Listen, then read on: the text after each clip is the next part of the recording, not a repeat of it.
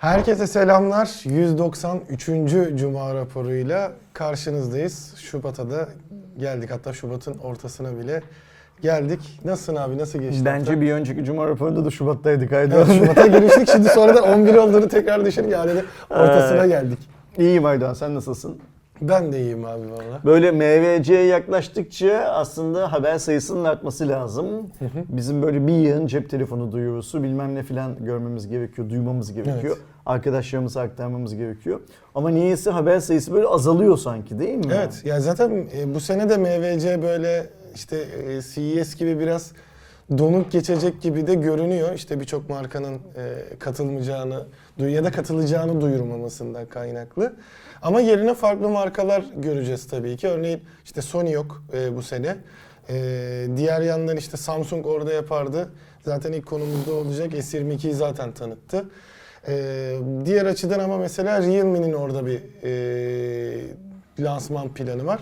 Bir diğer yandan açıklanan işte MVC listesinde görebildiğimiz Honor'um var. Honor hani var. yeni cihazlar, daha doğrusu yeni markalar kendi başına orada etkinlikler yapıyor. teknoloji daha çok insanın hayatına değmeye başlayınca e, gerçek anlamdaki teknolojik detaylar gündeme gelmemeye başladı.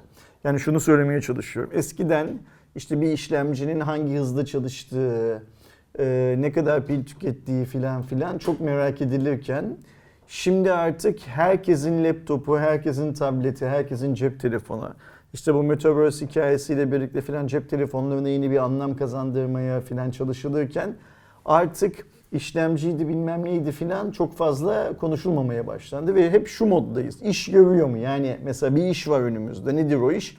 Atıyorum güzel portre çekmek iş görüyor mu? E, Instagram'da like atmak iş görüyor mu telefon? Tinder'da sağa sola kaydırmak iş görüyor mu cihaz filan? Ya da laptop işte en son en son zamanlarda laptopla ilgili şey ne hani e, uzaktan eğitime yeterli mi? Bu kadar. Böyle olunca e, çok fazla teknoloji de konuşulmamaya başlıyor aslında. Biz bunu nitekim lansmanlarda da görmeye başladık. Evet. Zaten bir zamandır markalar lansmanlarda teknik detay çok fazla konuşmak istemiyorlardı. Artık iyice konuşmalarına hiç gerek kalmadı. Evet, hiç girmiyor Yani e, işte mesela sen söyledin şimdi ilk haberimiz Samsung haberi. Samsung'un şeyi S22 ailesi. Orada S22'den daha önemli olan bence bir işlemci var. E, yani e, hani o işlemciyi konuşmak gerekiyor aslında. Ama gördüğümüz kadarıyla lansmanda işlemci şöyle bir geçiliyor galiba değil mi? Evet. E, Orada da galiba beklenildiği gibi sorunlar var. Hani konusu Geldiği tekrar zaman konuşuruz onu ama yani mesela şey çok garip. Bu teknik detayları konuşmayı bırakan marka Apple'dı. Apple iPhone'u böyle bir hani eee, çikolata paketi gibi insanlara sunmak için o teknik detaylardan arındırmıştı. Evet. Şimdi Apple lansmanlarında sanki daha çok teknik detay konuşuluyor. Yani Gibi, e, evet, Apple çünkü e, artık kendi işlemcisini geliştirdiği için ve çok çok iyi yol aldığı için orada yani bu high tech dediğimiz yüksek teknoloji konusunda da ben neler yapıyorumu millete anlatabilmek için. Gerçi Apple fanlarının çoğu o Apple'ın orada ne söylemek istediğini anlamıyor. O ayrı mevzu. Çünkü onu anlayabilecek donanıma zaten sahip değiller çoğu. Ee, ama yine de işte A işlemcilerde Apple neyin ne olduğunu mümkün olduğu kadar anlatıyor. Ve ben tahmin ediyorum ki Apple lansmanlarında o işlemcinin falan anlatıldığı ya da işte grafik işlemcisinin anlatıldığı kısımlar lansmanın birçok insan tarafından en az değerli bulunan kısımları oluyor. Ee, ama diğer markalar buradan uzaklaştılar. İşte bu şey anlamına geliyor. Teknoloji daha çok insanın hayatına değdikçe o daha çok insanın ortalamasına göre hikayeler anlatılmaya başlanıyor. Eskiden belki daha az insanın hayatına değiyordu. Ben 30 yaşlarımdayken, 25-30 yaşlarımdayken çok çok daha az insanın hayatına değiyordu. Ee, zaten bunu nereden görüyoruz? İşte mesela sadece bizim kanalımızda değil, tüm internette, yani internet dediğim tüm elektronik yayıncılıkta mesela anakart videoları, ekran kartı videoları izlenmiyor bir cep telefonu videosu kadar. Ya da mesela kaç zamandan beri ben bir RAM incelemesi hiç görmedim bile hiçbir yerde. Ya da Ki DDR4'ler çıktı, 5'ler Aynen var vesaire. Birçok gelişme ya var da orada. mesela bir BIOS güncellemesiyle anakartında neler değiştiği filanla ilgili haberler görmedim. Ama onun yerine insanlar neyin peşinde koşuyorlar? Yeni Android güncellemesi gelecek mi? Yeni bilmem ne gelecek mi filan filan diye bunu zamanın ruhu olarak değerlendirmek lazım. Yani bu zaman bunu gerektiriyor. Ee, ve büyük bir ihtimalle şimdi teknolojiyle ilgilenen bu arkadaşlar atıyorum e, kısmetse bir 500-600 yıl sonra e, uzay mekiğinin bilmem nesiyle ilgilenir hale gelecekler ama yine de bu normda Evet. ilgilenecekler. Yani mesela uzaya nazaran şeyler arttı, ilgiler arttı. Hani SpaceX'in fırlatmaları, NASA'nın programları falan bayağı bir kitle tarafından izleniyor. Türkiye'de de hani yayın yapan insanlara baktığımızda toplamda böyle e, yani 50 bin kişiyi aşan insanlar o sırada takip ediyor oluyor bu durumu. Bu tabii ki işte ilginin farklı bir yere e, kaçması da konusunda çok doğru. Ben de şeylerde e, teknik detay kısmında ee, geçtiğimiz dönemde yani şu anda NDA altında olduğu için bilgi vermeyeyim de bir e, çip üreticisinin lansmanına katılmıştım ve basın lansmanıydı. Orada bile böyle çok temel bilgiler verilip geçildi. Sonrasında bir isteyenler için detaylı bir şey yapıldı. hmm, Bilgilendirme Ne, yapıldı. ne, ne, ne yazık ki öyle bir çağda. Şimdi senin haberlerine geçmeden önce ben bir konuyla ilgili arkadaşlarımızla bilgi paylaşmak istiyorum. Şimdi bu hafta resmi gazetede yayınlanan bir şeyle işte SMA denilen ya da SMA denilen hastalıkla ilgili Sağlık Bakanlığı bir gelişmeyi şey yaptı. Biz bu hastalığı nereden biliyoruz? Ben şahsen kendi adıma şöyle söyleyeyim. Nereden biliyorum? sosyal medyada bu hastalıktan muzdarip olan kardeşlerimiz için, çocuklarımız için düzenlenen yardım kampanyalarından biliyoruz aslında. Ee, ve o yardım kampanyalarını gördükçe de ya bu hastalıktan muzdarip ne kadar çok çocuk varmış diye şaşırıyorum ben kendi adıma. Bilmiyorum diğer insanlar ne düşünüyorlar. Şimdi Sağlık Bakanlığı ee, Sayın Sağlık Bakanı Fahrettin Koca bunu daha önce zaten katıldığı bir televizyon programında galiba söylemişti. Biz o konuyla ilgili bir düzenleme yapıyoruz filan diye.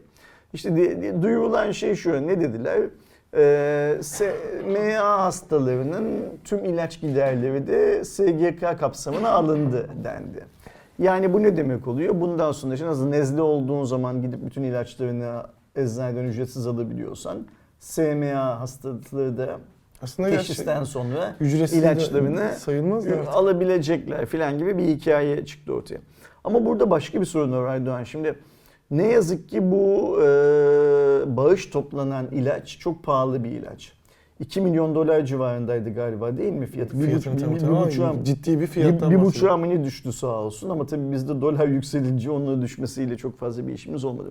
Şimdi bu hala Sağlık Bakanlığı tarafından deneysel bir tedavi olarak kabul ediliyor. Türkiye Cumhuriyeti Sağlık Bakanlığı tarafından. Ve deneysel bir tedavi olarak kabul edildiği için de o ilaç tedarik edilmiyor Evet, hastalara. yani oradaki bu şu anda kapsama alınanlar arasında o O, ilaç. o ilaç yok. Yani e, şimdi burada şöyle bir hikaye doğuyor. E, biz bu yardım kampanyalarını içimiz burkularak tabii ki e, takip ediyoruz.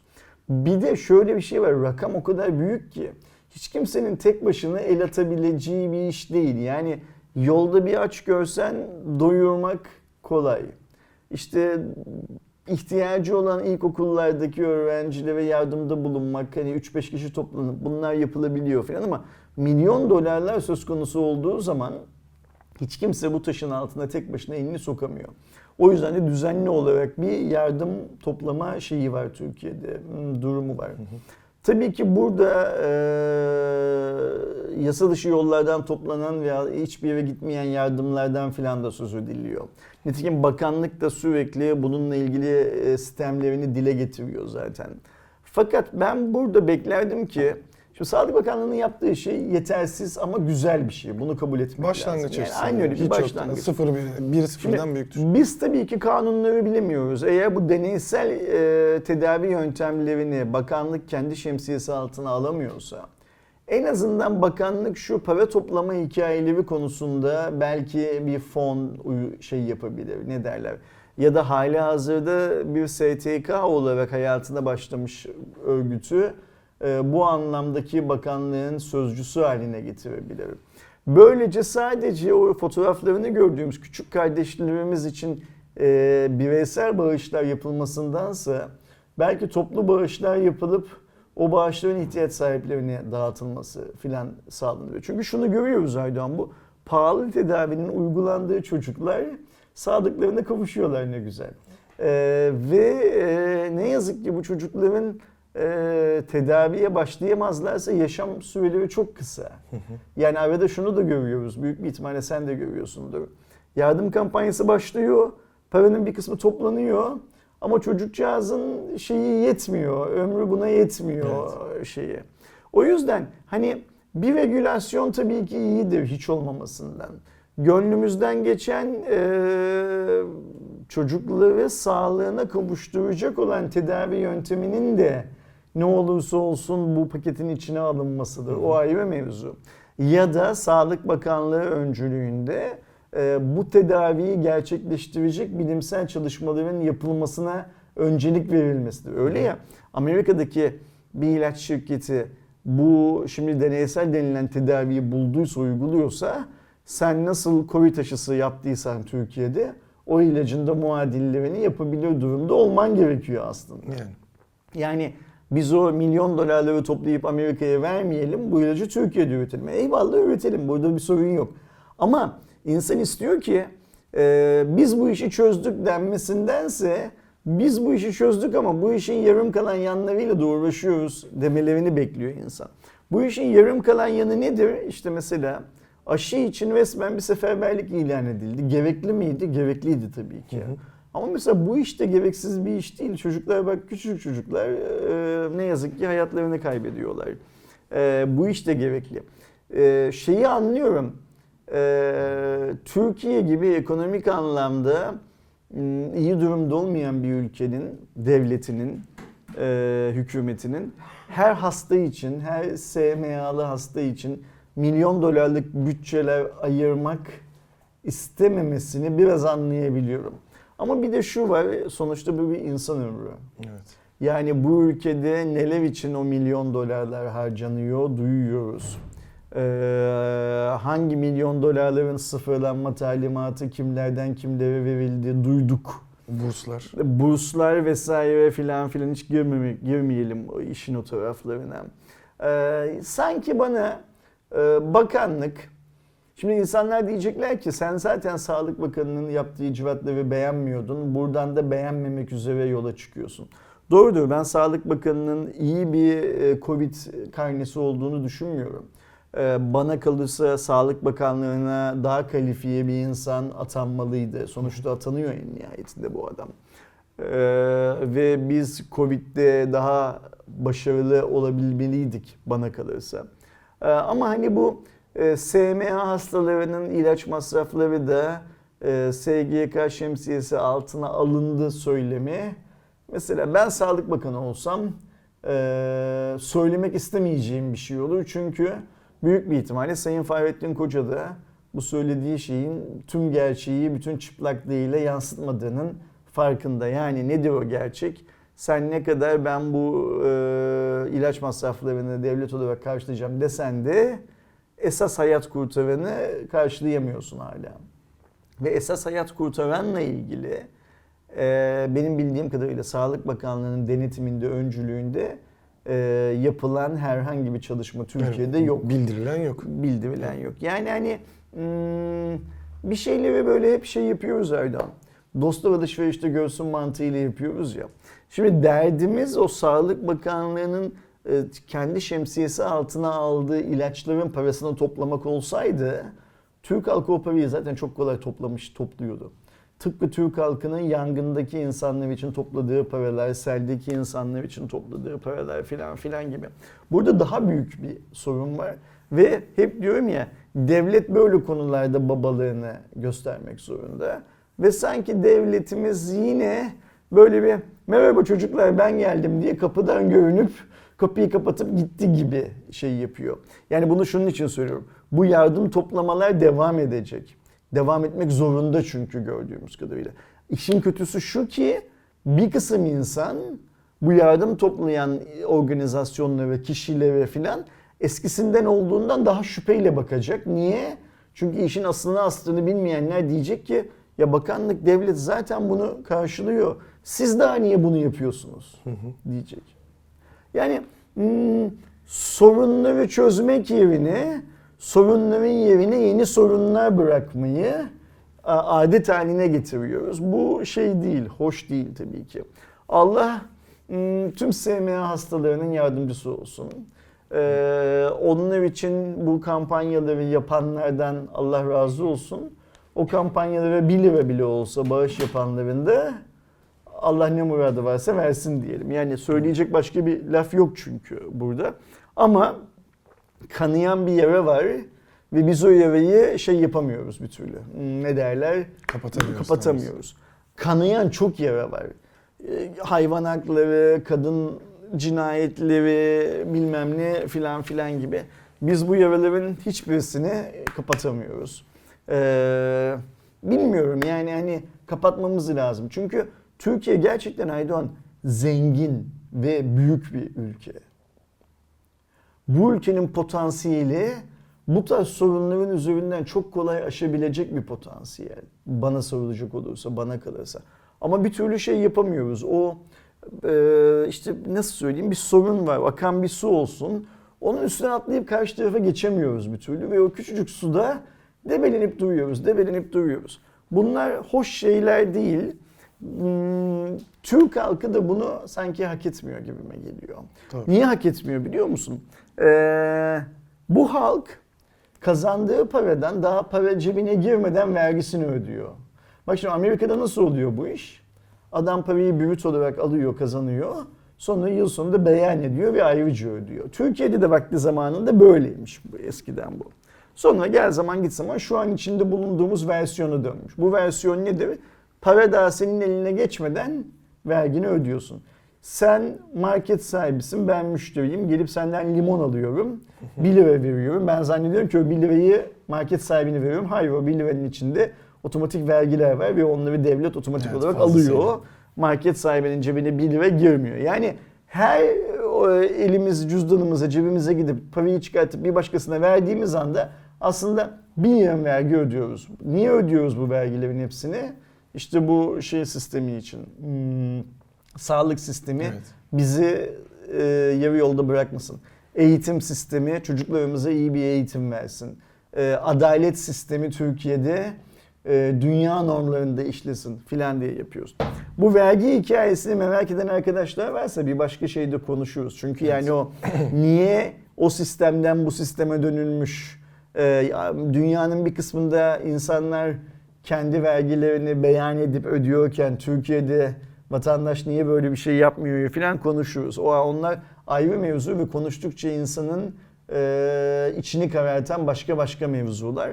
Ama e, SMA hastalığı için çok küçük bir adım atıldı.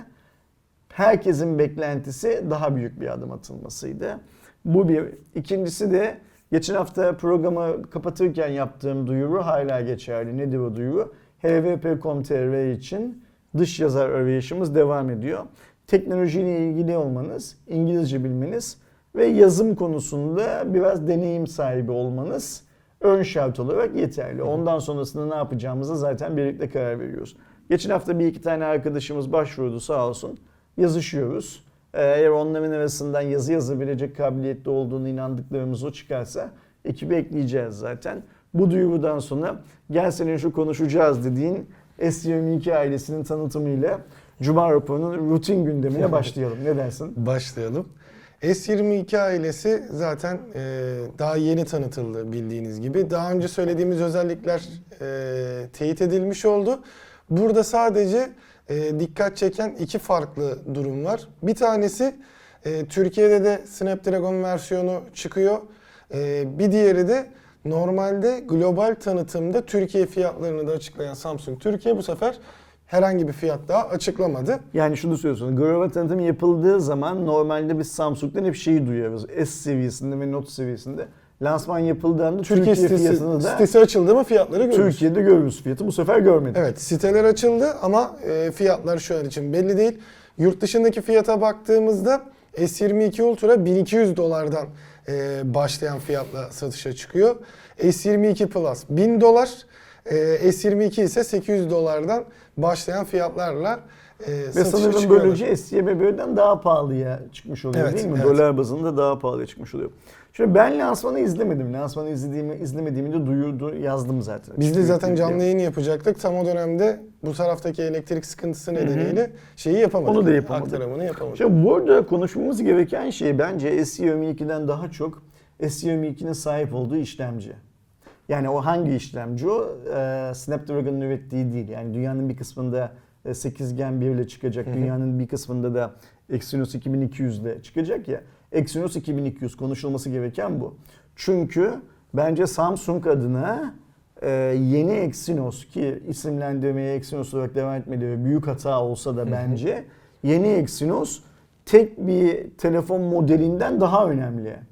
Ee, ben Türkiye'de şunu gördüm Aydoğan yorumlarda, bizim videoların altında sosyal medyada falan.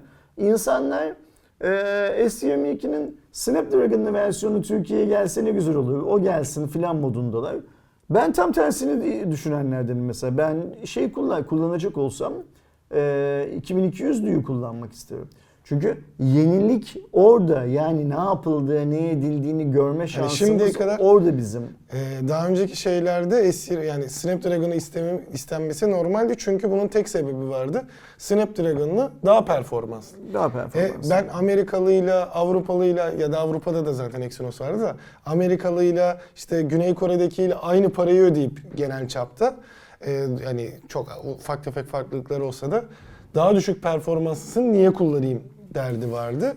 Şimdi Türkiye'yi de dahil ettiler. Bir de bildiğim kadarıyla Hindistan da dahil edildi. Yani bazı pazarlarda Snapdragon'lı o şeyi Türkiye'de artırdı. Snapdragon'lı mı Snapdragon'lı satılacak. Ee, yani bu tabii ki şimdi biz henüz 8 Gen 1 ile Exynos 2200 arasında çok gerçek kıyaslamalara sahip değiliz. Beklenti, genel anlamdaki beklenti bunların hiçbirisinin e, bir önceki yani şimdi bu yeni bir köşe ya dönülüyor artık. Yeni bir e, şeye giriliyor, e, döneme giriliyor işlemci. Hiçbirisinin bir önceki şey kadar, jen- e, dönem kadar sorunsuz işlemciler olmayacağı bekleniyor. Yani Evet. genel anlamda dünyada böyle bir şey var. Niye? Birincisi e, çok geç kaldılar bu yatırımları yapmak konusunda. Yani sadece Samsung'dan bahsetmiyorum. Qualcomm da geç kaldı. İkincisi planlanan bu işler e, ham madde krizi olmadan önce planlanmıştı bu tarihe. İşin içine bir de ham madde krizi girince Evet. iki ayak bir pabuca girdi ister istemez. Üçüncüsü biz normalde bu tarz büyük işlemci platform değişikliklerinde öncesinden markalardan çok büyük şeyler duyuyoruz Aydoğan. Ee, test süreçlerinin sonuçlarını duyuyoruz. Bu sefer ne Qualcomm'dan ne Samsung'dan çok fazla bir şeyler duymadık. Yani AMD bile kendi lansmanında Samsung için iyi bir şeyler yaptıklarından Exynos filan filan bahsetti ama çok fazla detay vermedi. O yüzden iş şeye kaldı. Pazardaki duruma kaldı. Yani pazardaki durumdan kastım ne? Exynos 2200'lü cihazla Snapdragon 8 Gen 1'li cihaz ortaya çıkacak ve bu iki cihazın birbirlerine yani iki marka üretecek bunları homojen olması, yakın olması gerekecek. En yakınını nerede göreceğiz? İşte S22 ailesinde göreceğiz. Bir ve bir aynı olacak. Sadece işlemcileri değişecek ya. Ve bunların performansı kıyaslanacak. Ama burada daha önemli bir şey var. Bu işlemcilerin kendi içinde ne kadar yeterli oldukları da tartışılıyor dünyada şu anda. Evet. Yani 8 Gen 1'de bazı sorunlar olduğunu daha önce çıkan cihazlarda gördük. Gördük. Ve o sorunlar bizim 800 seviyesinde görmediğimiz sorunlar. Yani önemli olan şey bu zaten. 800 seviyesinde şimdi benzer sorunları 2200'de görecek miyiz? Yani normal Exynos'larda görmediğimiz benzer sorunları 2200'de görecek miyiz? Google'un Tensor'ünde de bazı sorunlar olduğunu Evet. zaten biliyoruz. Yani sorunlu bir döneme giriyoruz aslında şeyde işlemci hikayesinde. Burada en sorunsuz kim? Apple ve Mediatek. Evet. Mediatek göreceli olarak Hatta kendini ileriye taşıyor. daha erken Aynen. girerek şeye ne derler bu e, platform değişikliğine daha erken başlayarak daha fazla deneme yapma şansı elde etti. Bir de işlemci sıkıntısı yüzünden, ham madde sıkıntısı yüzünden daha çok markanın kendi işlemcisini denemesini sağlayabildi. Evet. Ve sanki bir adım öne geçti. Benim şimdi S22'de tek merak ettiğim şey gerçekten bu. Yani belki arkadaşlarımız benim bu söylediğimi kızacaklar ve yahu sen artık teknoloji editörlüğü falan yapma bırak bu işi diyecekler belki ama cihazı elime alayım kullanayım şudur budur falan diye. Benim tek merak ettiğim şey Exynos 2200. Ve bence e, bu jenerasyon Samsung telefonların tek önemli olan yanının da bu olması lazım. Mesela şeyimi çok merak ediyorum şu anda. S'ten sonra çıkacak olan A seviyesi cihazlarda bu 2200 bazlı bir işlemci Başka bir kullanılacak mı yani? Yeni nesil. Bu Yani önemli AMD bu. desteği Şey, orada da devam Yeni bir şey yaptıysan kullanmak istersin. İyiyse o malzeme değil mi? O yüzden bu e, Exynos 2200 elde varken daha çok pazarda Snapdragon kullanma fikri ne anlayamıyorum Samsung'un. Ya benim orada tek e, mantıklı açıklaması şu an için şey geliyor. E, biliyorsun özellikle Samsung'un bu tanıtımından yaklaşık bir bir ay öncesinde falan şey muhabbeti de çıktı. İşte komple Snapdragon'a Aynen geçecek çünkü öyle. Exynos yetişmedi. O daha anlaşılır bir şey. Yani ürün hazır değildir. Biz bu ürünü bu haliyle pazara sunmaktansa bu yılı pas geçelim. Bir de E işte bu üretim sıkıntısını ama sen yine yaptın bunu ve e, hadi Türkiye pazarı e, aşırı yani Avrupa'daki büyük pazarlardan biri ama bir diğer yandan sen Hindistan'ı da şeye dahil ettin, Snapdragon'a dahil ettin. Bu o gerçekten kalabalık bir nüfus. önemli bir şey. Hani burada tabii ki ben şeye e, yoruyorum. Şimdi Hindistan Samsung'un kaybettiği bir pazar bir yandan da. Nasıl kaybediyor? İşte Realme, Poco, Xiaomi çok güçleniyor Evet. orada. Büyük bir ihtimalle onların gücünü e, işte Snapdragon'la biraz kırmak için yapıyor ama şöyle bir şey var. Hindistan için bu 800 dolarlar, 1000 dolarlar, 1200 dolarlar çok büyük para zaten. Yani orada hani bu cihazların zaten ne derece Orada da A serisini satabilir yani. çok şey değil. Şimdi ben şöyle düşünüyorum Aydoğan. Ee, Samsung e, Exynos 2200'ü piyasaya çıkardıysa eğer sorunlarını bitirmiş olması lazım ama nereye kadar bitirdi? Yani 8 Gen 1'i görüp ya 8 Gen 1'de de bu sorunlar var. Bizde de olabilir mantığıyla mı yaptılar? Ne yaptılar? Çünkü Bilmiyoruz. benzer zaten yapıda. İşlemci yapısı da çok benzer. Aynen. Hani ondan dolayı olabilir. Ya da dediğim gibi e, şu andaki bu çip sıkıntısı dediğimiz olayda e, TSMC'den vesaire şey yapamadı. E, yani bu gereken parçaların vesaire tedariğini tam manasıyla yapamadı ve bu yüzden bazı Olabilir. pazarlara da Qualcomm'dan destek aldı. Çünkü mesela tanıtıldığında bana gelen basın bültenlerinden biri de Qualcomm'du. Qualcomm direkt e, S22 ailesinde 8 Gen 1'in kullanıldığına dair de bir bülten hatta globalden gelen bir şey bu arada. Türkiye'den falan da değil. Samsung çok hızlı bir şekilde Intel'le birlikte bir fabrika yapmaya çalışıyor şu anda.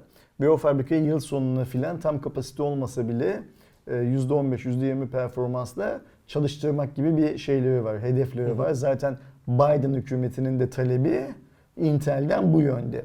Belki işte o fabrika çalışıverle geldiği zaman Samsung bu Exynos 2200 üretiminin bir kısmını o fabrikaya falan kaydıracak olabilir. Daha yeni bir fabrika olduğu için. Neler olacak, neler bitecek merak ediyoruz. Benim bir de sen S22 ile ilgili bir şeyler söyleyeceksin diyor mutlaka ama S22 ile şunu söylemek istiyorum. S22 lansmanını falan izlememek, işte ne var ne yok merak etmemek filan e, bende şeyi uyandırdı Erdoğan. Hmm, zaten satın alınamayacak fiyatlardaki bu telefonlar. Yani mesela şimdi Ultra dediğin cihaz iPhone'dan daha pahalı. Biz Samsung'un geçmişte yani geçmiş dediğim S6, S7, S8, S9 zamanı S10'dan çok önemli şey değilim, e, emin değilim. E, piyasada asla, Türkiye piyasasında en azından asla en pahalı cihaz olmamaya çalıştığını biliyoruz. Hatta notlarda bile hep Apple'ın fiyatlarının altında kaldığını biliyoruz. Şu an piyasadaki mesela tahmin ediyorum ki iPhone 13'ten, baz modelden e, S22 Ultra'nın e, S22'nin bazı versiyonları daha pahalıya satılacak. Büyük bir ihtimalle. Ve böylece Samsung piyasanın en pahalı telefonu da olacak. Evet. Ve ben 15 bin liralık, 20 bin liralık filan bir telefonu eskiden merak ettiğim kadar merak etmediğimi de fark ettim bu S22 lansmanında. Gerçekten. Çünkü yani niye? E, 4 bin liralık, 5 bin liralık bir cihazla işinizi görüyorken şey demiyorum bak sakın şöyle anlaşılmasın. S22 kötü bir cihazdı bilmem ne filan demiyorum. E, ama hani alınamayacak kadar yukarıda şu an bence Türk halkı için. Doğru. E, ve böyle olduğu zaman da e, izleyicilerimizin ilgisi kaybolunca ister istemez bizim de ilgimiz kayboluyor ürüne karşı. Evet. Ee, ve ben gerçekten şey yapmıyorum, merak etmiyorum. Dün Eren'le mi ne konuştuk aşağıda? Biz satın alır mıyız diye. Bilmem dedim herhalde almayız. Yani hani niye alalım ki böyle bir cihazı? S22 ailesi. S22. Exynos olsaydı olabilirdi Yani de. S22 alacağımıza atıyorum e, Pixel'in bir sonraki cihazını alırız. En azından Tensor'da ne gibi bir şeyler var, değişiklikler var onu görmek adına Ee, bilmem ne filan. Şimdi şeye de baktım abi. Bir de Avrupa fiyatlarını görmüş olayım diye. Yani şeydeki Almanya'daki ön satış fiyatlarına baktığımızda S22 850 euro, e, Plus'ı 1049 euro, Ultra'sı da e, 1249 eurodan başlıyor. Allah en sah- pahalısı da 1649 euro. 1 terabayt depolama alanı. Allah sahibine bağışlasın. yani o söyleyecek çok fazla bir şey yok ama sen eminim cihazlarla ilgili bir şeyler söylemek istiyorsundur. Buyur. Ya ekstra bir şey söylenecek aslında zaten değerlendirmedeki hani daha tanıtımdan önceki çıkan şeylerden farklı bir şey görmedik. Sadece kamera vurgusu biraz fazla vardı. Ee, onun dışında buradaki en büyük yenilik denebilecek ya da farklılık denebilecek şey Samsung Note'u bıraktık açıklamasından sonra S22 yani S serisini entegre edecekti. Aslında entegre etmemiş. S22 ailesinden Ultra'yı çıkartıp Note'u oraya entegre etmiş. Yani S22 Ultra dediğimiz cihaz aslında Note 22 tamamıyla baktığımızda. Yani aslında bunun Türkçesi şu demek. Note satmıyordu. S'in üst modeli de en üst modeli de satmıyordu. İkisini birleştirelim bari. İki tane satmayan ürünümüz olacağını bir tane satmayan Aynen. ürünümüz olsun gibi bir hikaye var. Millet de şey demiş mesela kalemim varken hani not özellikleri varken niye Ultra koydunuz adını? Hani S22 not olsaydı ilk not da öyle çıkmıştı zaten. Ee, hani öyle bir isimlendirmeyle Şimdi hatırlıyor musun? o- Ben bundan bir 2 yıl, 3 yıl önce falan Samsung Note seviyesini bırakacak, Samsung Note seviyesini bırakacak diyordum. Ee, Samsung'un bırakması işte geçen yıla yaptılar açıklamayı. Ben şimdiden şunu söyleyeyim. Bir süre sonra bu hikayeden de vazgeçecek Samsung. Yani S seviyesinde kalemli bir cihazdan da vazgeçecek. Şimdi bunu akılları sıra yumuşak geçiş olarak tasarladılar. Yani şunu söylemek için Dünyada milyonlarca not kullanıcısı vardı ve bu insanlar not kullanmaktan çok memnundular. Biz bir anda onların elinden o çok kullanmaktan memnun oldukları teknolojiyi alamazdık. O yüzden de S seviyesine böyle bir model ekledik. Demek için sadece bunu yaptılar. Bence bir iki model, üç model yani bu dahil iki ya da üç model. Yani 23, 24 belki S23, S24'te de buna devam edecekler. Ee, ama şunu inan göreceğiz. Aynı cihazın kalemsiz olanı da mutlaka çıkacak. Yani S seviyesine yeni bir e, şey daha ekleyecekler. Ee, E, model daha ekleyecekler. Bence şöyle bir durum olacak abi. Aynı şeyi bekliyordum ben de. İşte dediğin gibi 1-2 model sonra e, S22 ya da S bilmem kaç Ultra da S formuna tekrar geri dönecek. Ama şöyle bir durum olacak. Tasarımsal olarak işte kalemli kalemsiz aynı olacak. Kalemlisi artık bir Special Edition havasında olacak. Note Edition falan diyecekler ona ve özel bir seri gibi Ben o olacak. Kalemden tamamen vazgeçeceklerini düşünüyorum. S Pen'i çıkartacaklar hayatlarından diye düşünüyorum. Ee, eğer S Pen'i çıkarmayacaklarsa hayatlarından A seviyesine ekleyebiliyorlarsa eklesinler. Yani şimdi şöyle bir şey var. Samsung kendisi açıklamamış mıydı? Dünya burada diye. Hani o S Pen'in Evet. özelliğini. O S Pen neydi? Tablette S Pen, telefonda S Pen, hatta yeri gelirse yeni nesil televizyonlarda S Pen, her türlü panelde S Pen. Ve Samsung ne diyordu?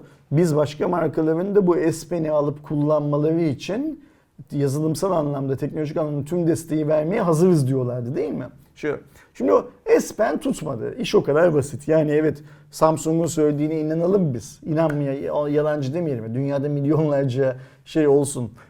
O kalemi kullanan insan olsun tabii ki. O iş tutmadı. Ee, eğer tuttuğuna inanıyorlarsa A seviyesine getirsinler. Daha A fazla insan, daha, daha erişilebilir. Aynen öyle daha erişilebilir olsun. Ee, sonuçta S Pen Samsung'un tamamen kendi ürettiği bir şey. Yani Ve sen kaç şimdi nesil değişti zaten. Yani iki önceki nesil koy oraya. A52'nin A52 5G'sini bilmem nesini işte daha üst modellerini çıkartıp e, 100-150 dolar daha fazla fiyata satabiliyorsan eğer o zaman bir de S çıkar 100 dolar daha fazla fiyata onu sat bakalım millet alacak mı? Yani üst segmentte beceremediğin dönüşümü orta segmentte becer. Teknolojiye bu kadar güveniyorsan. Ben eminim ki şimdiden bu not hikayesinden tamamen nasıl kurtulunacağının şeyi çizilmiştir. E, vizyonu çizilmiştir. Büyük ihtimal. Ve bak şuna da emin ol. e, bunu çok net söylüyorum. Sadece Türkiye değil dünyada S22 için Samsung'un yapacağı influencer çalışmalarının hiçbirisinde biz kalem görmeyeceğiz. Hani bundan önce hep not lansmanlarında hep bir kalem gözümüze sokulurdu ya. O kalemle neler yapıyorum. Hatta hatırlıyorsun bir keresinde o kalemin böyle sihirbazın değneği formunda kullanılmıştı tüm dünyada. Yani kalem yaradan hükmünde tık diyor ve her şey oluyor gibi bir şeyleri vardı. Hatta bir kere vardı. Selçuk Erdem miydi? Bir şeyle karikatüristle de Erdil'le. Ha, Erdil ile yapıldı, evet. İlk başlarda Erdil'le ki çok güzel projelerdi Evet. onlar şey olarak. Erdil bizim için de Hardware Plus için de e, Hardware Plus dergisinde kapak olduğu zaman Samsung tablette S Pen'li bir tane şey çizmişti. Karakter çizmişti ve biz o karakteri derginin kapağına Erdil'in fotoğrafının yanına koymuştuk sağ olsun. Ne? Penguen çizmişti. Erdil'in de kulakları çınlasın. Bir kez daha bize ko- konuk olup e, şey yaptığı için, e, kapakta bulunduğu için kendisine buradan ayrıca şey yapalım. Teşekkür ederim. Kaç zamandır şey yapmıyoruz. Rastlaşmıyoruz hiçbir yerde. E, şeyi söyleyeceğim. Bitecek bu hikaye. Bitmek zorunda. Yani reklamlardan da bitecek. O hayatları boyunca ellerine espen almamış kızlar Instagram'da daha fazla espen pazarlaması yapmayacaklar. Tüm dünyaya. Sadece Türk toplumunda değil tüm dünyaya. Espen'den Samsung vazgeçiyor. Şey de bir göstergesi. e, Onu da söylemek istiyorum. Mesela e, S22 Ultra'nın renklerini değiştirdiğinde e, normalde S Pen'in de rengi değişirdi. Şimdi sadece kapağındaki renk değişiyor. Yani bu bile üretim bandında şey. Sonuçta üstündeki yani sizin o dokunduğunuz nokta, telefonun formunu tamamlayan nokta üzerine eklenen bir parça. Diğer tarafı komple siyah olduğu için anlaşılıyor ki cihazın daha doğrusu S Pen'in üretim bandında sadece siyah S Pen çıkıyor. Kapakları renklerine göre yerleştirilip cihazlara yerleştiriliyor. Burada bile bir Şimdi- şey var yani düşünce var. Koreliler hmm, aynen Çinliler gibi kendi içlerine kapalı yaşıyorlar tüm dünyada. Yani mesela Samsung'daki Koreliler de sadece Samsung ve LG'deki Korelilerle görüşüyorlar Türkiye'de ya da Almanya'da görev yaptıkları zaman. İşte Xiaomi'deki, Oppo'daki bilmem neredeki Çinliler de öyle. Hatta şeyi biliyorsunuz işte Çinliler İstanbul'da Manhattan'da basket takımı kurmuşlar. Hani farklı markalar kendi aralarında basket maçı yapıyorlar. Ama eminim aralarında Koreli olmuyordur, Türk olmuyordur, Japon olmuyordur. Kapalı yaşamayı seviyor bu adamlar. Şimdi bunu niye söyledim?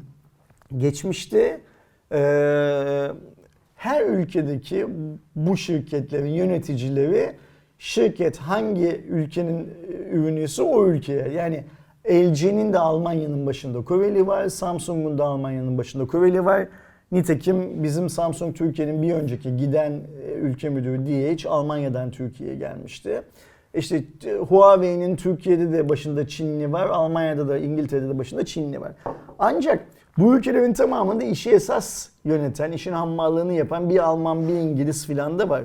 Ben mesela Almanya'daki e, en tepedeki adam değildi sanırım Alman. İkinci ya da üçüncü ya da belki de 5-10 bilmiyorum ama en tepe yöneticilerinden birisini ya Almanya'daki insanların bu Exynos'tan şeyleri, e, dertleri e, Türkiye'deki kadar fazla mı diye sormuştum mesela. Yo hayır Alman halkı bunu çok fazla dert etmiyor demişti. Yani bizim Almanya'da, Almanya Samsung olarak hani böyle bir Snapdragon getirin, niye Exynos getiriyorsunuz filan gibi derdimiz yok. Ama Türkiye'de böyle bir dert olduğunu biz Almanya'dan biliyoruz demişti. Yani yapılan toplantılarda bilmem nerede filan Türkiye'deki müşterinin böyle bir talebi olduğunu biz de Almanya'dan duyuyoruz demişti şeyi. Keza İngiltere'deki de mesela İngiltere Samsung için çok büyük bir pazar. Ee, ve benim bu söylediğim zamanlarda Almanya, İngiltere, Türkiye aynı tier'daydı. Yani ürünler aynı anda çıkıyordu. Mesela şimdi Türkiye o tier'dan düştü şu anda. Ee, üst segment ürünlerde. Yani dünya ile aynı anda çıkmıyor. Dikkat et son 2'dir, son Evet. 3'tür filan. Mesela İngiltere'deki yöneticiler de e, yo hayır bizde böyle bir şey Snapdragon baskısı yok diyorlardı. Tabii onların şöyle bir şeyi vardı, lüksü vardı. Oradaki tüketici isterse Amazon'dan şuradan buradan getirtip kullanabiliyordu. Ama o zaman da şundan mahrum kalıyordu. Bunu İngiltere'deki beyefendi anlatmıştı. Bu söylediğini yapabilirler evet. Ee, Kore'den de getirtiyor, Japonya'dan da getirtiyor Qualcomm'u. Ama İngiltere'de biz telco üzerinden en büyük satışı yapıyoruz. Bunu yaparsa cihazı pahalıya alır demişti. Yani burada şunu söylemeye çalışıyorum. Ee, markaların söylemleriyle e, müşterinin beklentisi her zaman birbirinin aynısı olmuyor. Şimdi mesela Samsung büyük bir ihtimalle Türk tüketicisinden gelen Exynos kötü, Snapdragon iyi baskısı yüzünden Samsung Türkiye'nin şu anki yönetimi merkezi ikna etmiş ve Snapdragon'lığı getiriyor. Merkezde şey daha az yere Exynos vermeye çalıştığı için şu dönemde üretimden dolayı Türkiye'de hemen dahil Ya da belki merkez senin söylediğin gibi e, 2200 yetiştiremeyeceği için hangi ülkeler 2200'den feragat eder diye sordu. Türkiye el kaldırdı. Zaten müşteri Exynos işte istemiyor. Ama burada şöyle bir hikaye var. Müşterinin 8 Gen 1'den de memnun kalacağının garantisi yok şu şartlar altında. Ya en azından ortak bir şey olmuş oluyor. Diğer Ne markaların da olacak getireceği. bilmiyorum. Yani ben dediğim gibi şeyi Exynos 2200'lü bir tane S22'yi kısa bir süre kullanmak isterdim mesela. Ben de Yani çok isterdim. e, sadece bu platform değişikliğinin e, nasıl sinyaller verdiğini anlayabilmek adına. Buradaki tabii ki beklentimiz çok yukarıda değil. Yani şeyden de 8 Gen 1K'dan da birden de değil, şeyden de değil. E, Google'ın Tensor. te- tensör işlemcisinden. Bunlar tabii ki daha iyileşecekler. Burada önemli olan yarış yeni başlıyor. Şu anda başlıyor. Yani tensör için de şu anda başlıyor yarış. Bir sonraki üründe hangi işlemcinin daha büyük yenilikler yaptığına bakacağız ya. Kazanan o olacak Evet. çünkü şey anlamında. Yani start verildi aslında bundan önceki hazırlık çalışmaları ve duyduklarımız falan hikaye kim daha iyi koşarsa bakacağız şey anlamında.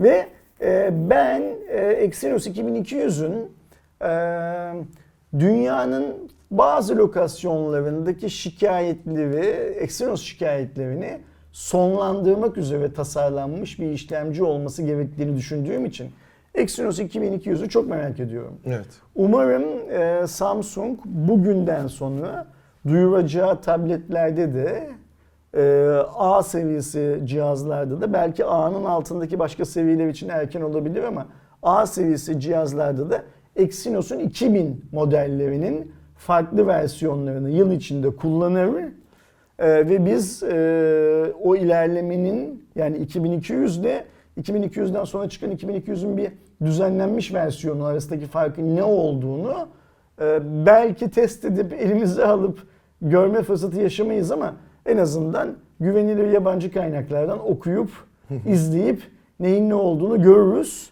Benim tek beklentim budur şeyden Samsung'dan.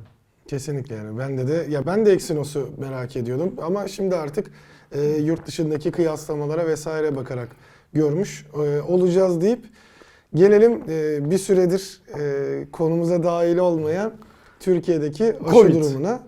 E, aşı konusunda dördüncü dozda dün itibariyle açıldı. Doğru mu anlıyorum ben bunu? Şimdi bu haber şey mi? Ee, üçüncü dozun üzerinden 3 ay mıydı? Evet. Üçüncü dozun üzerinden 3 ay geçen herkes gidip dördüncü dozu olabilecek. Evet. Yine ücretsiz değil mi? Evet evet. Süper. Çok bir de güzel. aynı zamanda 81 ilde de Türkovak kullanımına yani şeye başladı. Herhangi bir ilde yaşayan insan e, hatırlatma dozunu e, Türkovak olarak isterse direkt olabiliyor. Zaten İstanbul'daki birçok boardlarda Sayın Cumhurbaşkanı'nın afişleri var ben görüyorum. Herkese Türkova, herkese Türkovak anlatıyor Sayın Cumhurbaşkanı. Türkovak çok büyük bir şey tabii ki, adım tabii ki ama biz hani TOG'da şey demiştik ya, tü, demiştim ya ben. e, Twitter'da bir yan arkadaş da bana küfretmişti ya. E, TOG e, şeyde Las Vegas'ta lansmanı Türklere yaptı. Türkiye Türkiye yani Türkiye mal satıyor Amerika'dan demiştim. Sayın Cumhurbaşkanı da İstanbul'daki billboardların bir kısmını kiralamış insanlara Türkovak satıyor. Ee, bu aslında şöyle yapılması gereken bir şey. Siz Türkovak'ın bir an önce Avrupa topluluğundan ve Amerika'daki otoritelerden onay almasını sağlayıp bunun o hani e, Alman aşısı, İngiliz aşısı, bilmem ne aşısı dediğimiz aşılarla eşit derecede dünya Evet, normlarında Çin mesela. kabul edildiğini söylemelisiniz. Ve ondan sonra da biz bu aşıdan 10 bin taneyi Avustralya'ya, 5 bin taneyi bilmem nereye sattık diyebilmelisiniz. Yoksa yani şimdi şöyle bir hikaye var.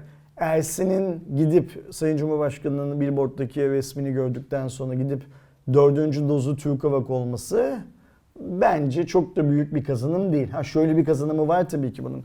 Ersin gidip şey olduğu zaman, Biontech olduğu zaman o Biontech'in ülkeye bir maliyeti var. Ee, Türkovak'ın maliyeti büyük bir ihtimalle daha az. Ama bir yandan da şöyle bir şey var. Benim gözümde Türkovak e, diğer aşılar e, Amerika'dan ve Avrupa'dan onay almamış olsaydı eğer diğerleriyle eşit pozisyonda olacaktı. Şu anda ben Türk bilim insanlarının açıklamalarına, Sağlık Bakanı'nın açıklamasına, Cumhurbaşkanı'nın açıklamasına sonuna kadar inanmakla birlikte hala onu diğerleriyle eşit olarak şey yapmıyorum. Ya oradaki Görmüyorum. e, amacı da şey olabilir. Hani ne kadar fazla insanın e, olursa eldeki veri de o kadar artacağı için Denek işte olarak kullanalım. bir nebze de e, İşte bu Covid döneminde tüm aşı şirketlerinin yaptığı Bunu yaptı. iş zaten. Aynen, Çünkü geldiğimiz nokta yani ölümle Acil yaşama kullanım izni ihtim- buydu- buydu Aynen zaten. öyle. Ölümle yaşama ihtimali arasındaki seçenekten bahsediyoruz. Evet. Tüm aşı şirketleri bunu yaptılar. Ne zaman yaptılar? Geçen yıl yaptılar. 2021 takvim yılında hepsi bunu yaptılar. Hatta işte İngiltere yönetimi gibi kalkıp biz sürü bağışıklık sistemine öncelik vereceğiz diyen başbakanın Covid olup az daha ve öleceğini, e, eğer ölürse yerine kim geçecek bilmem nelerin. Çünkü daha çok yine seçilmişti. Aynen. Bazı prosedürler bunları da gördük. O yüzden Türkovak'ta da böyle bir şeyin yapılmış olduğu, yapılıyor olması garip değil tabii ki. Benim söylemeye çalıştığım şey şu. hmm, Şunu yapabilirsek bir değer ifade ediyor Aydoğan. Ee, bunu kendi malımızı en az diğerleri kadar güvenilir, diğerleri kadar kaliteli çizgiye getirmemiz lazım. Sertifikasyon anlamında. Sonra şunu söylememiz gerekiyor. Biz artık bunlardan vazgeçtik. Yurt dışında bunlar için ödeme yapmayacağız. Şu ana kadar kaç bin doz anlaşıldıysa şu kadar bin doz geldi. Bundan sonra Türk halkı her 3 ayda bir, her 4 ayda bir gidecek. Canının istediği gibi Türk vakını olacak ve Covid'den korunacak. Bunu söyleyebilmemiz lazım. Şimdi biz şu şartlar altında bu uygunluk belgelerine sahip olmadığımız için e, Türk halkı Covid'den korunacak kısmını büyük bir ihtimalle çok yüksek, yüksek sesle söyleyemiyoruz. Şimdi bak şeyi düşün. Türkiye kalabalık bir ülke olduğu için senin bu söylediğin deney aşaması Türkiye'de tamamlandığında bir yığın başka ülke için de şey olacak bu. hmm, test sonucu Evet. olacak aslında. O yüzden önemli bir iş. Ee, Allah tekrar söyleyelim. Bu virüs çalışmalarını yapan bilim insanlarımızdan razı olsun. Ee, bir önceki açılış öncesi yaptığımız konuşmada söylediğimiz gibi lütfen Sağlık Bakanlığı ve Cumhurbaşkanlığı pozisyonunu yani mevki olarak bu insanlar benim şahsen e, Sağlık Bakanı'ndan ya da Cumhurbaşkanı'ndan böyle bir şey beklemeye hakkım yok. Ama o kurumlardan bunu bekleyebiliriz. Tıpkı TÜRKOVA'nın geliştirilmesini sağladıkları gibi şu başta SMA olmak üzere henüz Türkiye'de ilacı üretilmeyen birçok hastalık içinde ilaç çalışmalarını start versinler, Kesinlikle. başlatsınlar. Biz de, de- orada da söylüyorum büyük bir ülkeyiz. Bunları fonlarız. Yani bu Türk Ovaklar falan nasıl fonlandıysa baksana Türk hükümeti TOG'u bile fonluyor. TOG'un sahibi kim? 5 tane başka şirket. Evet. Ama hükümet TOG'u fonluyor değil mi? Bundan rahatsız olan Türk var mı? Benim gördüğüm kadarıyla şu anda yok. Bunun- sonucu bekliyor. İnşallah sonuç kimsenin rahatsız olmamasını sağlayacak bir sonuç olacaktır. 300 bin liraya TOG alma hayali kuran adam 300 bin liraya TOG alamadığı zaman e, niye biz TOG'u fonladık diye soracak mı? O bilmiyoruz onları göreceğiz. Ama Türk halkı e, SMA için bilimsel çalışmalar yapılırsa SMA ilacı için Türkiye'de üretilmeyen başka ilaçların için bilimsel çalışmalar yapılırsa o çalışmaları da fonlamaktan şey yapar, gurur duyar. Tabii ki. Tıpkı Türkovak'ı fonlamaktan gurur duyduğu için. Bir de Türkovak'ın hep diyorum ya ihracat haberini alsak ya Rabbi şükür diyeceğiz işte o Aynen zaman. öyle. Ya büyük ihtimalle ilk başta işte e, Azerbaycan vesaire gibi hani bizim böyle çok yakın olduğumuz ülkelerde Ya normal şey bu, Çünkü çünkü- Türkovan şeyi orada yapıldı galiba. E, Fas çalışmalarında Azerbaycan'da dahil Ya bunlar normal. Bunları bir şey yapmamak lazım. Tabii, yani tabii, tabii. küçümsememek lazım. Evet. İşte Kıbrıs, Azerbaycan, başka Türkiye Cumhuriyetler atıyorum belki işte hani bu e, Türkiye'nin desteklediği bazı gruplar, başka başka ülkelerdeki bazı gruplar vesaire filan. E, normal bunlar. tabii, tabii. E, ama önemli olan şey şu. E, bizim hep diyor daha önce de söylemiştim ama bir takvim yılının sonunda Sağlık Bakanı o zaman kim olursa olsun yani bunu 2022 için söylüyorum 2023, 2024, 2025 ne olursa olsun biz bu yıl geçen yıl ürettiğimiz ve bilmem ne bilmem ne sertifikalarını aldığımız bir şey. Bu Covid aşısı olur, başka bir şey olur. Şu kadar bin doz ihraç ettik. Yani bu niye önemli biliyor musun? Ee, halk bunu duyduğu zaman bu tarz çalışmaları desteklemeye daha gönüllü olur. Evet. Bu TOG için de geçerli mesela. TOG yönetimi kalksa yıl sonunda dese ki e, kamunun 30 bin araç siparişi var ama biz 30 bin aracı Amerika'ya sattığımız için kamunun bu talebine cevap veremeyeceğiz dese mesela. Önümüzdeki 3 yıl boyunca cevap veremeyeceğiz. Türk halkı ya siz niye polis arabası üretmediniz de Amerika'ya sattınız diye kızar mı? Kızmaz. Oh ne güzel Amerika'ya araba satıyoruz der. İngiltere'ye, Azerbaycan'a araba satıyoruz der. O yüzden ihracat bu tarz üretimlerde çok önemli. İhracat haberini de bizim haber değil bu çünkü müjde. Bu müjdeyi tepedekilerden duymak istiyoruz. Ki Umarız. eee, benim vergimle, senin verginle, onun bunun vergisiyle ödenen, desteklenen projelerde eee vatana millete hayırlı bir geri dönüşümde olduğunu anlayabilelim diyor. Çünkü bizim kafa onlar kadar, biz yönetenler kadar iyi çalışmıyor. Çalışmadığı için biz onların bakabildiği kadar geniş perspektiften bakamıyoruz. İlla bir şey görmemiz gerekiyor. Bir ihracat raporu görmemiz gerekiyor. Doğrudur. Sıradaki haberimize geçtiğimizde de Nvidia'nın ARM konusu var. Biliyorsunuz bundan e, 3-4 ay önce, tam 4 ay olmuş hatta, 13 Eylül'de Nvidia'nın ARM'ı satın aldığını ve aslında çok büyük bir, e, önemli bir satın alma olduğundan konuşmuştuk. Geçtiğimiz günlerde bu denetime takıldı. Şimdi ise Nvidia bu durumdan vazgeçti. Denetim bir şey, e, tekelleşme Evet. anlamındaki denetime takıldı. Hangi denetime takıldı? E, Avrupa'daki denetime takıldı. E, fakat Nvidia'nın vazgeçme nedeni bu mu? Onu biliyor bilmiyoruz değil mi? Yok yani şey açıklama bazında sadece şeyi diyor. Hani bu e, tamamlanmasını engelleyen önemli zorlukların olması. Aslında yine oradaki denetimin de biraz etkisi var ama ilk Şimdi- satın alımdan bu yana diyorlardı olmayabilir ARM'ın sahibi olan işte SoftBank denilen grupla Nvidia'nın yöneticileri bir, bir araya gelip e, sözleşmenin feshettiğini kabullendiklerini duyuyor. Yani e, iki taraf da sözleşmenin feshedilmesini kabulleniyor şu şartlar altında. Bu niye önemli? Şundan önemli. Bir taraf diğer tarafa sözleşmeyi feshettiği için herhangi bir dava falan açmayacağını Aynen söylüyor. ya da bir tazminat durumu vesaire. yok. Ee, şu ARM'ı Nvidia'nın satın alması Nvidia açısından çok önemli bir şeydi. Tabii ki çok büyük bir şey. Nvidia'yı bir anda bu şey yarı iletken olarak artık şeye ne derler Türkçe'ye giren işlemci ve benzeri bizim Türkçe'de aslında çok güzel bir lafımız var. Çip diyoruz biz bunların tamamını.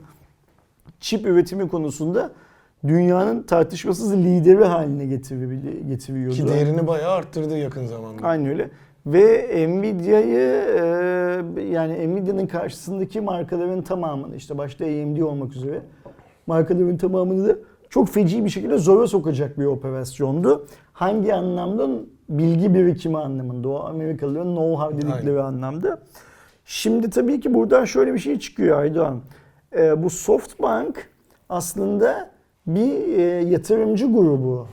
Yani SoftBank'ın işi şurada iflas eden, iyi yönetilmeyen restoranı alıp gerekiyorsa menüyü, masaları, bilmem neyi filan filan her şeyi değiştirip kâr eder hale getirip satmak. Satmak.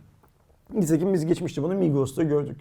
Koç grubundan Migros'u bir İngiliz yatırım şirketi aldı. Aldı pulladı. Yani ne yaptı? Masa örtülerini değiştirdi, menüyü değiştirdi filan filan. Anadolu grubuna sattı. Yani e, Türkiye'nin en büyük holdinglerinden birisi olan Koç grubu Migros'u Anadolu grubuna satamamıştı. Ya da Anadolu grubu Koç'un sahip olduğu Migros'u almamıştı. Ama İngilizlerin yönettiği Migros'u aldı. Evet. İşin özü bu. O yüzden bunu niye söylüyorum? SoftBank mutlaka ARM'ı satacak birisini bulacak. Tabii ki. Yani ARM SoftBank'ın birlikte mezara gideceği şeyi değil. Ee, Bir sahip olduğu bir şirket Aynen değil. öyle. Ee, o yüzden biz büyük bir ihtimalle şimdi Microsoft olabilir, Qualcomm olabilir, Mediatek olabilir ve herhangi bir şirketin e, ARM'la ilgilendiği haberlerini duyacağız çok yakın bir zamanda. Bu satıştan e, SoftBank'ın kaybettiği paraları birine itelemesi gerekiyor. E, ve görünen o ki yeni şirket, alacak olan şirketin de daha alım kararı vermeden önce acaba otoriteler benim almama da karşı çıkarlar mı diye Yani Nvidia'ya şey karışıldıysa mesela Qualcomm'un da alamaması lazım. Şimdi Nvidia e, şeyi aldığı zaman, ARM'ı satın aldığını açıkladığı zaman Türkiye'de bir geyik vardı hatırlar mısın? Türkiye, Türkler alsınlar ARM'ı diye. Hiç rastlamış Yok. mıydın? Yani Türkiye'nin o kadar büyük şirketleri var. Bu şirketler birleşsinler bir konsensusla ARM'ı satın alsınlar deniyordu mesela. Ha işte atıyorum ketçap üreten şirketimizle e, buğday üreten şirketimiz e, ARM'dan ne anlar mantığı var. E sen bir şey anlamayacaksın zaten. Sen oradaki profesyonelleri yöneteceksin. Softbank'ın yaptığı gibi. Ve e, Migros'u Anadolu grubuna satan İngilizler gibi sen de bunu alacaksın, allayıp pullayacaksın, sen de birisine satacaksın. Ya da e, üretim kapasitesini yani her ne üretiyorsa entelektüel bilgi ya da fiziki ürün üretim kapasitesini arttırıp işin karlılığına bakacaksın. Bunu niye söylüyorum biliyor musun?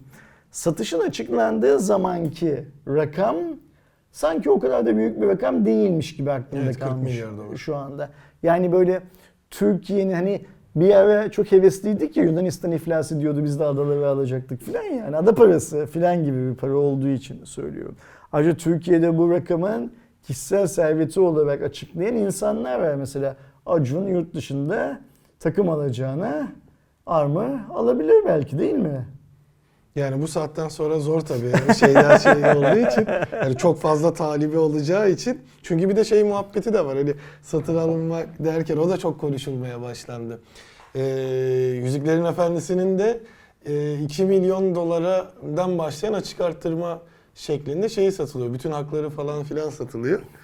Neyse Nvidia'dan sonraki sahibine yar olursa ARM yani bakalım neler değişecek. Çünkü ARM'ın tek başına dünyadaki teknolojik anlamdaki dengeleri değiştirebilme gücü var. Yani ARM belki tek başına çok fazla bir şey ifade etmiyor birçok insan için. Ama Tüm ARM detayları bilmiyoruz. Nvidia birlikteliği, ARM AMD birlikteliği, ARM Samsung birlikteliği, ARM Huawei birlikteliği filan tüm dengeleri tepetaklak edebilecek birliktelikler Çünkü olacak. şu anda Google Tensor, MediaTek'in işlemcileri, Qualcomm'un Snapdragon işlemcilerine bakın.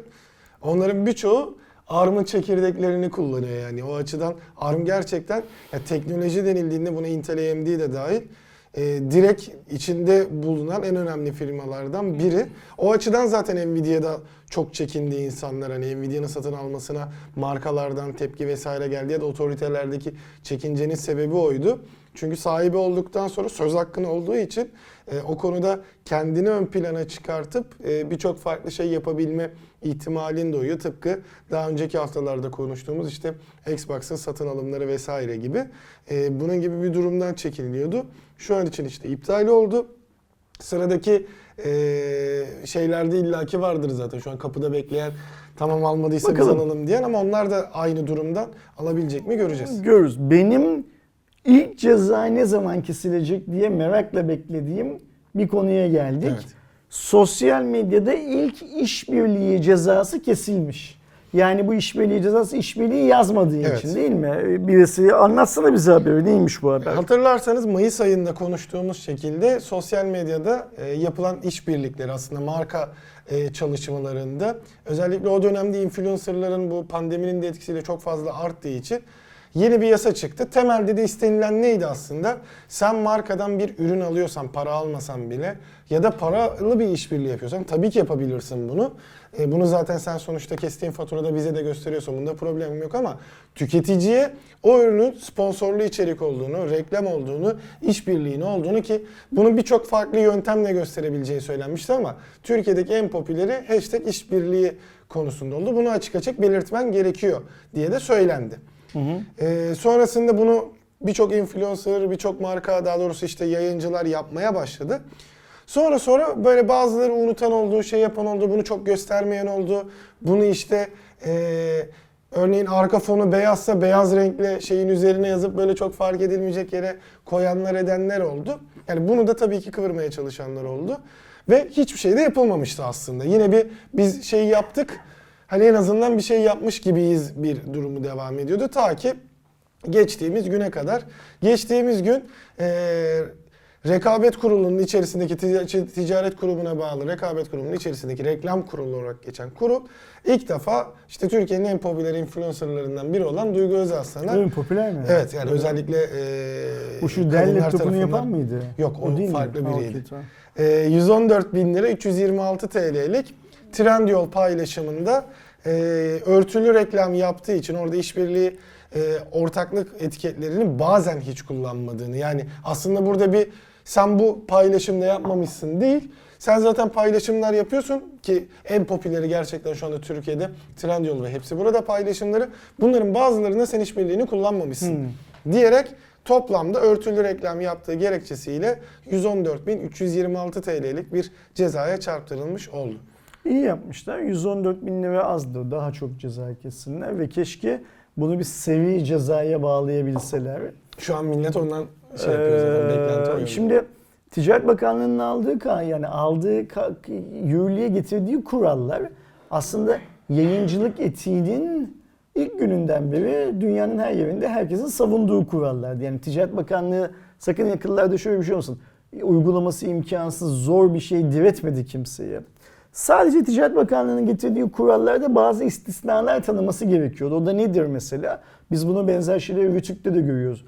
Televizyona otomobil programı yapan adam otomobilin markası ile ilgili sorun yaşıyor mesela.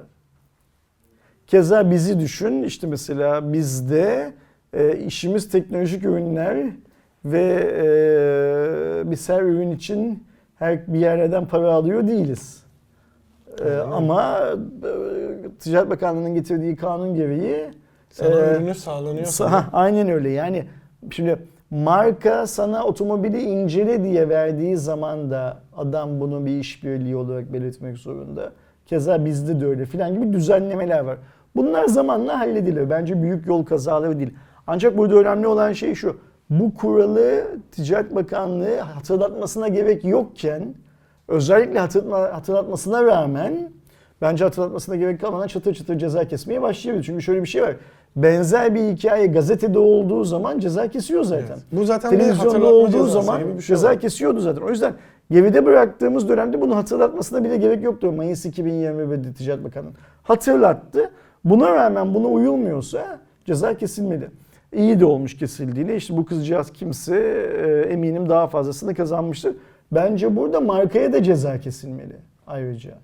Yani onu sağlamadığı için. Aynen öyle yani onu denetlemediği için. Eğer sen burada denetim mekanizmasının içine markayı sokarsan bu ihlaller olmaz zaten şey olarak. Her neyse şuna geleceğiz. Şimdi bu kızcağız herhalde Instagram'da, Twitter'da, Facebook'ta filan paylaşmıştır diye varsayıyorum. Şu bu denetlenmiş de mesela teknoloji sektöründeki videolar niye denetlenmiyor? Buradan Ben. Mayıs 2021'den bugüne kadar Türkiye'de en az 200 tane son kullanıcıyı kandırmak üzere çekilmiş video olduğunu 15 dakika bana versinler ben bakanlığa listelemem 200 tane video. çıkar. Yani bazı yayıncılar benim sırtım kalın bana bir şey olmaz filan diye mi bunu yapmıyor? Ya da e, Ticaret Bakanlığı'nın fokusunda YouTube yok mu? YouTube yayıncıları yok mu? YouTube'la alakalı aslında her, her yerde Yani geçerli. şey. televizyonda haber programı yapan adam laptopunun arkasına bant yapıştırmak zorunda kalıyor değil mi? Evet. Çünkü niye televizyonda Rütü'nün muazzam bir denetimi var. E, YouTube'da yok böyle bir şey. Herif alıyor en kötü ürünü bile ballandıra ballandıra anlatıyor. Doğru. Bunu yapan bir tane değil ki yani biz sırf teknoloji tarafını biliyoruz bunun. Bunun sı- teknolojisi var, otomobili var, yeme içmesi var, turizmi var. Mesela ben geçenlerde hmm, turizm şirketlerine böyle hizmetler veren bir ajansın çalışanıyla şey yaptım. Ee, bir araya geldim. Harcanan paralar dudak uçuklatır. Özellikle insanların bu Covid filan yüzünden bir yerlere gitmediği ya da otel dışı yerlere gitmeyi tercih ettiği dönemlerde otellerin harcadığı paradan filan bahsetti. Bizim teknoloji dünyasında duyduğumuz rakamlara 5 çeken rakamlar ve bir iki tane göstersene dedim gösterdi. Abartısız yarısında Instagram'da gösterdi. Abartısız yarısında işbirliği, ortaklık bilmem ne filan filan gibi paylaşımlar yoktu mesela. O yüzden hani hep diyoruz ya çifte standart olmasın. Ee, duygu öz aslında kesilen ceza bir yan adama kesilmeli. Ee, eğer ilgili kurul, reklam kurulu kime ceza keseceğini bilmiyorsa ben kendilerine ücretsiz danışmanlık yapmaktan ve gerçekten 5 günlük mesaimin bir gününü, iki gününü bu işe ayırmaktan büyük mutluluk duyuyorum. Şimdi bak iş nereye bağlanıyor biliyor musun? Bizim Samsung'la e, mahkemelik aşamaya getiren yere kadar bağlanıyor bu iş. Ne diyorduk biz o gün? Diyorduk ki sakın arkadaşlar şöyle anlamasınlar. HVP olarak biz ya da Ersin Akman olarak ben hiçbir markaya niçin influencer kullanıyorsun demedik. Influencer kullanma demedik. Hep şunu söyledik bakın. Daha bu Mayıs 2021'deki düzenleme gelmeden önce siz çok karaktersiz adamlara çok aşağılık reklamlar yaptırıyorsunuz. Ve bu adamlar biz teknoloji yayıncısıyız diye ortalıkta dolaşıyorlar. Bizim yaptığımız işi ucuzlatıyor bu. Bizim yaptığımız işe, mesleğimize bir saygımız var. Siz bu adamlarla tabii ki çalışın. Parası yani şimdi para Samsung'un parası kime vermiş, kime vermemiş. Bu benim üstüme vazife değil. Para başkasının parası. Kime istiyorsa versin. Ama bu çalışmalarda siz nasıl Kore'de, Japonya'da, Amerika'da bunun bir reklam olduğunu belli etmek zorundaysanız Türkiye'de de yapın lütfen dedik. Bu dediğimiz şeyden birçok marka kendine göre bir şey çıkarttı, anlam çıkarttı. Samsung ise anlam çıkartmayı reddetti. O zamanki Dilgi Hanım anlam çıkartmayı reddetti işte. Şimdi burada bizi rahatsız eden şey şu Aydoğan. Bu sadece beni değil mesela ben ekonomi gazetecilerinde de otomobil gazetecilerinde de görüyorum. Kendisini ekonomi gazetecisi, kendisini otomobil gazetecisi, yayıncısı diye adlandıran insanlar aslında bir hiçler. Onlar sadece influencer. Influencer da sadece sığırlık yapıyorlar aslında. Yani bir beğeni kasmak üzerine, prim kasmak üzerine bir topluluğu yönetmeye çalışıyorlar ve bunun üzerinden para kazanmaya çalışıyorlar. Şimdi o adamın yaptığı işle bizim yaptığımız işin aynı iş olmadığını söylemek bir suç değil. Ve bu bizim yaptığımız işi duyduğumuz saygıdan bunu söylüyoruz. Bak mesela bu işe Türkiye'nin Gazeteciler Cemiyeti şey yapamadı. Ne derler? Dahil olamadı. Ekonomi Gazetecileri Derneği dahil olamadı.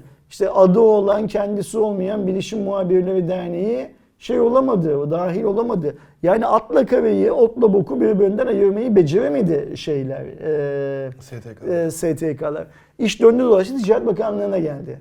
A- Akla kareyi birbirinden şey yapma, ayırma hikayesi. Şimdi ben o yüzden e, eğer biz mesela bugüne kadar yani 2021'in Mayıs ayından Şubat 2022'ye kadar sadece bu kızcağıza ceza kestiysek yazık.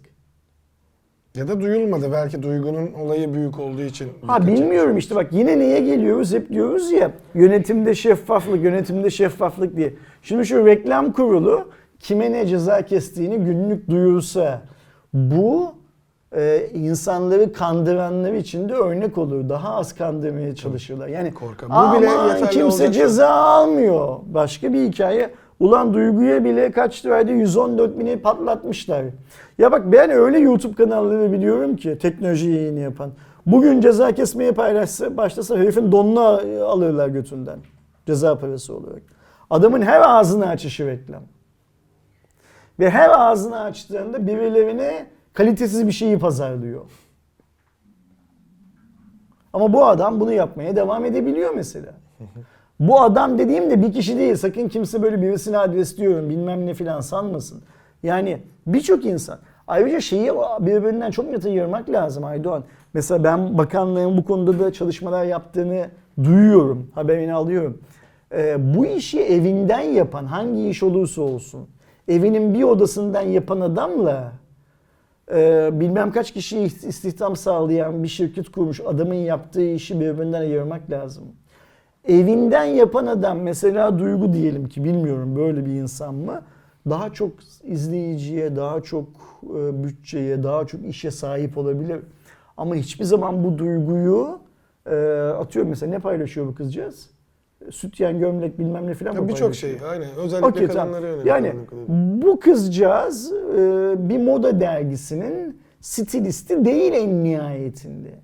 Yani şununla şunu birbirine yakıştırıp e, arkadaşlar bununla bu çok güzel gitti. Bunu hepsi buradan bunu Trendyol'dan aldım linkleri şu demekle Bu işi daha profesyonel bir şekilde yapmak ya da Oscar gecesine katılan herifin, bilmem ne ödül törenine katılan herifin ne giyeceğine karar veren insan olmak arasında çok büyük farklar var. Bizim bu farkları da şey yapmamız. Mesela buradaki en büyük sorunlardan birisi doktorların reklam yapması.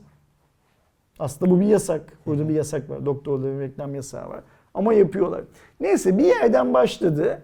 114.326 lira ceza da fena bir ceza değil. Eğer senin söylediğin gibi bu kız Türkiye'nin en popüler kızlarından falan birisi ise zaten e, incirin çekirdeğini Aynen. doldurmayacaktır Onun için onun çok tarafında. olmayacaktır o da. Geçen gün Birçok bir, kişiyi korkutabilecek bir şey. ama. geçen gün bir arkadaş söyledi. Ee, yine böyle kızlardan bir tanesine adını benim de bildiğim bir kız bu sefer. ee, bir proje önermişler. Bir tane story atacakmış. 80 bin lira çekmiş bir story atmak için. 22 bin lira diye karşı teklifle dönmüşler. Cevap bile alamamışlar. o yüzden ee, bu ceza iyidir. Hani şey vardır ya ee, laf dinlemeyenin hakkı kötektir bilmem ne filan filan. Bu işler böyle. Evet. Devlet hani babalarını bazen de sopayla vura vura gösterecek. Kime? Sana bana vurmayacak tabii ki. Yani laf dinleyen adama vurmayacak tabii ki. Laf dinlemeyen adama vuracak. Hadi gel senin çok sevdiğin, yerlere göklere sığdıramadığın Blue TV'nin Türkiye'nin en popüler platformu olduğu haberine geçelim. Doğrusu Yani çok güzel. Just Watch'un genel olarak paylaştığı verilerde 2021'in e, son çeyreğine değinilmiş. Netflix'in Türkiye'deki pazar payının düştüğü %32'den %29'a, Blue TV'nin de e, %40'tan %42'ye çıktığı e, ortaya çıktı. Prime Video ise %1 bir pazar payı kazanarak %19'a çıkarmış. Bu Türkiye oranları. Evet.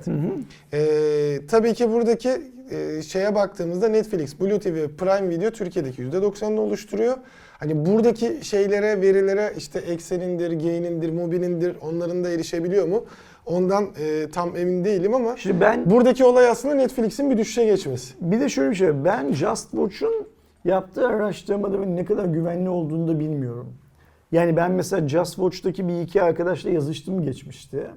Ee, e, mesela onlar niye böyle bir araştırma yapıyorlar? O araştırmadaki verinin kaynağı ne? ıvır zıvır Şey olabilir. Verinin kaynağı web sitelerinde yazıyor.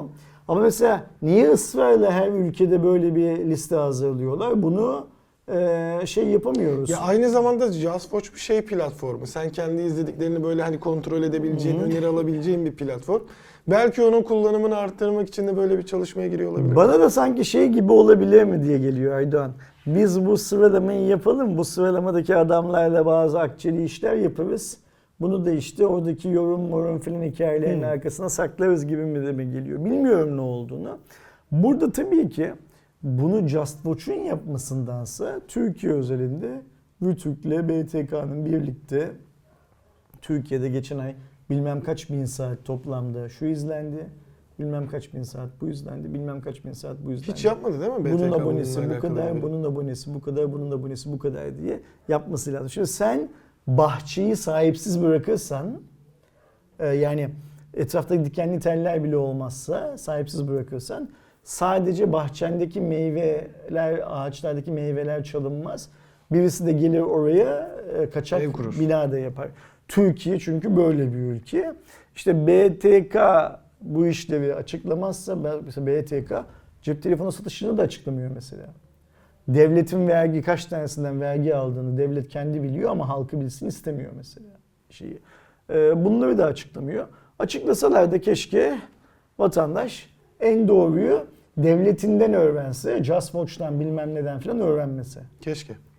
Bir diğer yandan e, ayrıca gerçi şeyi yapıldı ama e, KVKK'nın yani Kişisel Verileri Koruma Kurulu'nun e, yemek sepetindeki ilk çalınma olayıyla alakalı, Mart'taki olayla alakalı 21 milyon 504 bin 83 kişinin etkilendiği ve verinin Fransa'ya gönderildiğini belirleyip e, yemek sepetinde bir güvenlik duvarı açığı olduğunu, bu açığın geç fark edildiğini ve bu konuda eksikleri olduğu gerekçesiyle zaten KVKK'nın verdiği cezalardaki en üst barem olan 1 milyon 900 bin TL'lik ceza vermiş oldu. Bu yemek sepetinin hayır çaldırmadık dediği iş mi? Ee, ilki. İkincisinde galiba şey yapmışlardı. Çal, ilkinde çaldırdık demişler miydi? Ee, galiba hani böyle bir sorun olduğunu Ben, da daha ben daha bir şey sanki hatırlıyorum. yemek sepetinin hiç çaldırdık demediğini hatırlıyorum. Ya ben de çünkü zaten hani- bu ilkinden sonra yemek sepeti uygulamasını cep telefonumdan si- sildim, kullanmamaya başladım. Ee, öyle hatırlıyorum. Yani bu ikinci biliyorsunuz insanları mahkemeye verdikleri rezalete gelmeden Kalmadı. olan bu. Ben bunda da yemek sepetinin çaldırmayı kabul etmediğini e, şey yapıyorum ilk başta. Sonra alenen ortaya çıktığı zaman Evet. metozori olarak kabul etmek zorunda kaldıklarını ve işte ama endişelenmeyin ya kredi kartı bilgilerinizi de çaldırmadık. Onun dışındaki bu arada her şey Ee, var. Filan dediklerini. Bunu bulmaya çalışıyoruz Millet şimdi. şu anda diyeti biliyor. Yani hani Ayşe teyze hangi diyetle kilo vermiş onu biliyor millet şu anda. KVKK'ya göre isim soy isim e, açık adres ki yemek sepetinde bir de tarif olayı var yani. Sen eve geldiğinde hangi ev olduğunu da tarif ediyorsun. Hitmenler diyorsun satın aldılar dosyayı yani. Telefon numarası, e-posta adresi, şifresi ve IP bilgisi. Okey. Şimdi geçen yıl Mart'ta oldu bu. Biz cezayı Şubat'ta duyduk. Evet. Ee, Geçen yıl bir tane daha var. Demek ki bir 5-6 ay içinde yemek sepetine bir ceza daha duymamız lazım O da bence. galiba ya o daha büyük bir Ama burada şöyle bir şey var. Bu için- 1 milyon 900 bin TL'lik cezayı kaybedilen e, veri sayısına böldüğümüz zaman ben bunu Twitter'da açıkladım. Yani bu veriyi Dark Web'de bile daha pahalıya satıyorlar. Yani KVKK'nın en üst limitten verdiği ceza bile çok düşük bir ceza. yani Daha büyük cezalar verilmesi kişi başı şu kadar falan filan gibi bir şey Aa. Aynen öyle. Bir de KVKK'nın ceza verip geriye çekilmemesi lazım. Bu ceza alınan operasyonun belli bir süre içinde düzeltilmesini sağlaması ve hatta gerekiyorsa düzeltilene kadar şirketin operasyonlarının belli oranda durdurulmasına falan hükmedebiliyor olması lazım. Zaten ikincisinde ne olacak şimdi? Onunla alakalı Onda da 1 ediyorum. milyon 900 bin lira yani ceza tekrarı durumu var. Burada zaten alenen açık olduğu söyleniyor. Yani Yemek Fark Sepeti bu söyleniyor. bilgiyi Dark Web'den satın alsaydı Yemek Sepeti'ne daha pahalıya mal olacaktı.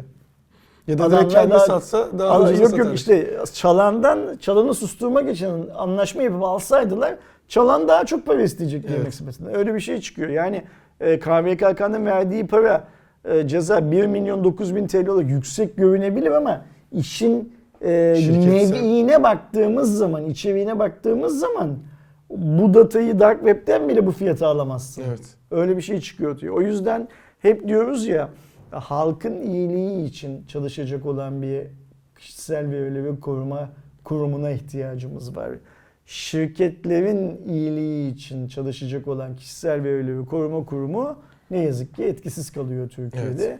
Ee, hep söylüyorum deveye sormuşlar. Nevem düzgün ki mi ne demiş bir şey var ya öyle bir hikaye. Nevemiz Nevem düzgün doğru ki. ki. Ha, Nevem doğru ki. Hep böyle gidiyoruz işte. Yani o konuştuğumuz şeylerin tamamında hep böyle Nevem doğru ki ile gidiyoruz. Bir gün elbet doğru ki bir şey bulacağız. Şey Umarız. olarak. Telefon tarafına geldiğimizde OnePlus'ın daha alınabilir, bizleri daha çok sevindirebilecek ki eğer gelirse ürünü olan Nord CE 2 modeli de 17 Şubat'ta tanıtılacak. CE1 diye bir modeli var mıydı? CE diye vardı Var evet. mıydı? ha? Onu bir kabul ettiler, bunu Aynen. incelediler. Öyle mi? Okey. Devamı olarak e, çıkıyor. Baktığımızda Full HD Plus 6.4 inçlik tek elle daha kullanılabilir denebilir en azından 6.7 6.8'lere göre. AMOLED bir ekranı var. E, Dimensity 900 de gelecek bu sefer. Daha öncesinde e, Exynos ama şey e, Snapdragon 750 idi yanlış hatırlamıyorsam olan. Android 12 ile gelmesi bekleniyor ya da şöyle de bir beklenti var. Android 11 ile gelip 12 ve 13'ü de alacağı söylenmesi bekleniyor. E, 65 wattlık hızlı şarj desteği olacak. E, 6-8 RAM, 12 250, 128 256 depolama. E, arkada da 64 8 2, önde 16 megapiksellik bir kamera olacak. OnePlus 9 tasarımında gayet şık görünen bir cihaz. 90 Hz'likte bir yenileme hızı olacakmış ekranın. Şimdi beni heyecanlandırdı bu cihaz. Evet. İnşallah bu Türkiye'de yeni oluşturulan OnePlus Türkiye operasyonu bu cihazı atlamaz. Evet. Ya bu çünkü hani hep uzun zamandan beri diyoruz ya OnePlus daha çok telefon çıkartacak, daha çok model çıkartacak. Orta segmenti de inecek. Nord çıktığı zaman bu yetmez daha da inecek filan demiştim ya yine. Al işte bak daha da iniyor. Aynen. Ee, tabii ki bir Xiaomi kadar şey yapamaz. Segmentleri dolduramaz. Ama biz OnePlus'ın daha çok cihaz çıkarttığını göreceğiz zaten. Yani bundan da daha fazlasını göreceğiz. Zaten Bence- Nord'u da bölüyor gibi. Bir N serisi, bir CE var falan böyle. Ufak tefek farklılıklar var. Ee, inşallah Türkiye'ye geliyor. Türkiye'ye gelirse fiyatına bağlı olarak da tabii ki başarılı olma ihtimali olan bir cihaz Evet. bu. Çünkü her şeyden önce ucuz Evet. olacak. Yani Göreceli çok daha ucuz, ucuz olacak. Ee, özellikleri de hani belki insanların kafasında Dimensity 900 yüzünden bazı soru işaretleri şey yapabilir, barındırabilir. Dönüp bir Dimensity 900 kullanan hangi modeller var baksınlar ve onlarla ilgili e, işlemciyle sinden kaynaklanan bir sorun konuşulup konuşulmadığını Aynen, yurt kulak kabartsınlar. Ee, ondan sonra ikna olacaklardır büyük bir ihtimalle. Bekleriz gelsin. 5G desteği de var bu arada bizim e, Türkiye'de Tü- niyeyse çok seviliyor. Türkiye'de 5G evet olması. 5G çok seviliyor. 5G'si olmadan 5G'yi bu kadar seven bir memleket daha var mı bilmiyorum dünyada. Türkler 5G'yi seviyorlar. İnşallah 5G ile ilk faturalarını ellerine aldıkları zaman da 5G'yi sevmeye devam ederler. Öyle düşünelim.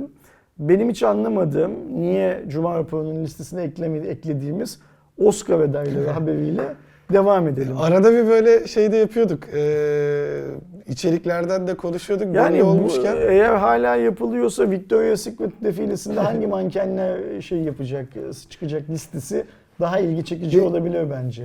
Buradaki tek e, şey tarafı mesela benim açımdan da hemen şeyleri en azından en iyi film adaylarını saymış olayım. E, Belast var, Koda var, Don't Look Up var, Drive Marker, Dune, King Richard, e, Lo- Lisoris Pizza, Nightmare Alley, The Power of the Dog, West Side Story e, filmleri var. Ben bunlardan Don't Look Up'ı izledim sadece. Don't Look Up'ı genel olarak insanlar ne işi var orada durumu da şey yaptılar. O kadar Don't- adaylık Don't- bir şey yok. Don't Look Up'ı çok beğenenler de var. Bunu unutmamak lazım. Türkiye'de de var, Amerika'da da çok fazla beğenenler var. Ben Don't Look Up'ı sadece şey yüzünden beğenmedim. Yani bu eee Woody Allen'ın çekmesi gereken bir filmdi. Böyle bir film. Ama tabii Woody Allen yaşlandı bilmem ne filan filan. Ha, Zaten en son film, şey, yaptığı filmden bu zamana ne kadar zaman geçti. Ama ben Don't Look Up'ın eee, prodüksiyon ekibinden birisi olsaydım en kötü ihtimalle Woody Allen'dan danışmanlık bilmem ne filan gibi bir şey alırdım. Çünkü işte sarkastik diyeceğimiz bu tarz olaylarda Woody'nin muazzam bir şeyi var, deneyimi var. Adamın tüm edebi hayatı ve sinema hayatı bunun üstüne kurulu. Ee, ben Don't Look Up'ı beğenmedim. Benim çok de böyle izlemek- çok şey yapmadım. Benim çok izlemek istediğim ama hala izleyemediğim Dune var. Dune çok güzeldi. Ee, izledin mi sen Dune'u? İzledim. Ben Dune'u daha izleyemedim. Ee, Dune'u izlemek istiyorum. Ama e, hani Dune Oscar aday olmuş, Don't Look Up Oscar aday olmuş falan gibi konularla ilgilenmiyorum. Çünkü zaten şöyle bir şey vardı. Bu Covid nedeniyle sinema hayatımızdan çıktı Evet. artık. Yani e, mesela ben evde de artık böyle bir buçuk saatlik, iki saatlik falan bir şeyler izleyemiyorum. Hı, Ee, Ben şey en var. azından burada hani tam cuma akşamı yayınlıyoruz ya şeyde cuma raporunda. Hafta sonu için hani şey muhabbetini yapan çok insan var çünkü işte Oscar adayları çıktığında ha şu filmleri bir izleyelim diyenler oluyor. Burada da işte Sen listedeki- Dune'u sinemada mı izledin?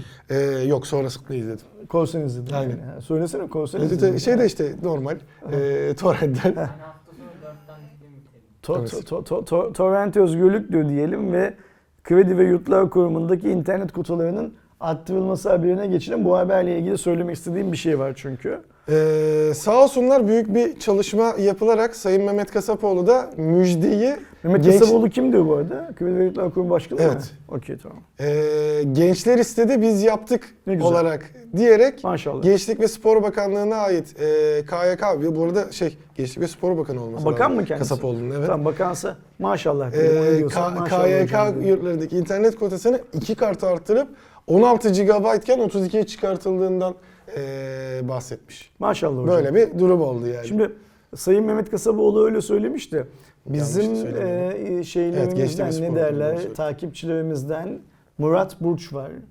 Murat'ın da kendi YouTube kanalı var. Google'a şey Google'a YouTube'a Murat Burç diye yazarlarsa bulurlar. Sayın Bakan da bulmak isterse aynı şekilde YouTube'a Murat Burç yazsın o da bulur. Bu haber daha yayınlanmadan önce ama bunun duyurusunun yapılma hazırlığında ben Murat'a bizim Telegram grubundaki insanlar da şahit. Murat sizin internetiniz hala yok mu diye sordum. Murat bir yurtta kalıyor. Yok abi dedi. Ya sizin yurt kaç kişilik dedim. 3000 kişilik galiba abi dedi bizim yurt. Galiba bir kısmı boş ama herhalde 2000 kişi falan vardır. Çünkü bir keresinde yemekhanede bugün yemek rekoru kırıldı, 2000 yemek yenildi falan gibi bir şeyler yazdı. Şu Murat'ın e, Murat internet yayıncısı da olduğu için, YouTube yayıncısı da olduğu için internete tabii çok ihtiyacı var ve e, bizim Telegram grubunda çok sistem ediyor bu konudan. Yani m, ben bu kadar insanın yaşadığı yeni bir yurtta kalıyorum ve burada internet kullanamıyorum diyor. Murat'la yaptığımız çalışmadan öğrendik ki e, Murat'ların yurtta tüm altyapı çalışmaları varmış. Bazı katlarda 4, bazı katlarda 5 tane router varmış ve Türk Telekom'un fiber kablolarıyla doluyormuş filan filan. Vermiyorlar dedi Murat. Murat sence kim vermiyor dedim. Yurt yönetimi vermiyor dedi. Bence abi. Bu benim kendi görüşüm dedi. Şey olarak. Şimdi o yüzden Sayın Mehmet Kasapoğlu 32 GB'a yükselttik, iki katı arttırdık bilmem ne filan demiş ya. Sağ olsun hocam, var olsun hocam, inşallah hocam, maşallah hocam da sağdaki insanların da bir şeyini dinlesin, sözünü dinlesin. Mesela Murat, e, Mehmet Bey'in büyük bir tane bir mavi tikli Twitter hesabı vardır. O da gençler 32 GB'ı hissediyor musunuz, kullanabiliyor musunuz diye bir tweet atsın mesela. Evet ya mesela hız sınırı var, sıkıntısı var. Aynen. Bir de 32 GB ne? Hani ben onu da anlamıyorum mesela. Ya ne olursa olsun yani şimdi Murat diyor ki tabii biz hep Murat Murat diyoruz çocuğu yurttan attırmak gibi bir derdimiz yok bu ayrı mevzu da. Ee, Yo, ben katılıyorum onu diyor. Kendim de şey. yok internet diyor bir şey yapamıyorum diyor yani abi YouTube yayıncılığını bırak ödev ayarlı için araştırma yapamıyorum bilmem ne yapamıyorum filan filan diyor. Şimdi sağdaki adam bunu söylerken yani sorunu yaşayan adam bunu söylerken gençler istedi biz yaptık. Bu çok güzel bir şey. Mesela billboardlara falan yazıda böyle güzel de durur. Hatta böyle Amerika'da falan olsak bunu söyleyen yönetici böyle işaret falan da yapar ya da böyle işaret falan da yapar. Tam Trump'lık düşünsene şey olarak. Eyvallah yani maşallah Mehmet Hoca yapmış tamam da e, hizmetten yararlanması gereken adamlar bunun böyle olmadığını söylüyorlar. Ya zaten bir de hani buradaki gençler istedi biz yaptık derken 16'dan 32'ye çıkarmak dedikleri olay. Yani diyelim ki Ya internetiniz yüzde, iyi olsun. yüzde yüz iyidir. Bugün onun altına 32'ye çıkartan belki yarın 32'den 64'e, bir sonraki gün 64'ten 128'e SD kart mı şey yapıyoruz yükseltiyoruz? Çünkü şöyle bir şey var şimdi düşünüyorum. Ee, ben de KYK'da kaldım üniversite zamanında. Kaldığımda 1 megabit hız veriliyordu kişi başı. Bizim de bir kota sınırımız vardı. Kaçta hatırlamıyorum ama ekstradan dilersen e, yurttaki işte yönetim tarafındaki artık ITC oradaki bilişimden sorumlu kimse cüzi bir ücret, ücret karşılığında biraz kota alabiliyordu. Ama zaten şöyle bir durum vardı. Benim orada girebildiğim site sayısı belli başlı olduğu için kotayı da çok fazla harcayamadığım durumu oluyordu. Ama şu anda açık mı bilmiyorum. Lütfen e, öğrenci olan arkadaşlar yazsınlar işte dijital servislere erişebiliyorlar mı? Yani ben kendim işte hafta sonunda ya da işte ders çıkışı evdeyken Yani mesela Netflix'e Bir kafa dağıtmak için ha, dizi Şimdi mesela izleyebiliyor şunu biliyoruz. Güvenli internet diye bir şey var Türkiye'de. Güvenli internette Binance falan gibi borsalara ulaşamıyorsun. Onlar güvensiz addedilmişler bir şekilde. O yüzden bu KYK kodlarında evet mesela Binance'e ulaşabiliyor mu çocuk? büyük ihtimalle hayır. Netflix'e ulaşabiliyorlar mı? Netflix falan olmalı benim gözümde. Ee, eğer ulaşabiliyorlarsa e tamam orada bir zaten hadi yüksek çözünürlükle izleyemeyecekler. Çünkü o internet hızı onlara desteklemeyecek ama birkaç bölüm dizi izleyeyim dediğinde gidecek ya da e, tamam hani hala da Word'dür, e, işte Excel dosyasıdır, hadi PowerPoint'te çok yüksek olmuyor. PDF'ler de büyük dosyalar değil. Burada öyle bir sıkıntı yok. Ama bu çocuklar bir araştırma yapmak istediğinde onunla alakalı kapsamlı bir veri e, almak istediklerinde alamayacak. 32 Ya bu işi 30, böyle 16 neydi? araştırmaya araştırmaya falan dayandırmaya da gerek Yani oyunu demek isteyecek. Almanya'daki adam hangi hızda kullanıyorsa Türkiye'deki adam da aynı hızda kullanmalı. Bu kadar Evet. basit bu. KYK yurdunda kalanlar çocuk için söylemiyorum. Tüm insanlar için söylüyorum bunu. Ya işte de mesela Murat da benlik abi diyor işte ödev yapamıyoruz. Yani dert ödev yapamama olmamalı. Yani. Şimdi sen bunun için... Ödevi zaten yapabilmeli. Ha, onu her şeyi yapabilmeli tabii ki canım. Yani şimdi bunu parayla satacaksan parayla sat. Ama sat yani. yani bir şey bedavaya vereceksen ver.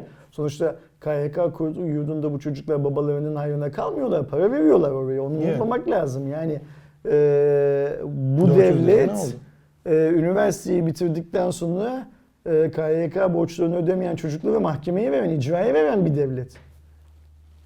Yani para mı ekstradan? Tamam de ki 10 lira vereceksin. Veremeyen kullanmasın. Amenna. Bedava mı? Adam gibi ver. Almanya'daki ev, İngiltere'deki ev nasıl kullanıyorsa onu ver. O bölgedeki verebileceğin en yüksek hız neyse onu ver. Bunun için bir kanun mu gerekiyor? Kanun çıksın. Cumhurbaşkanı bunun için de bir kanun hükmünde kararname çıkarsın. Yani niye biliyor musun?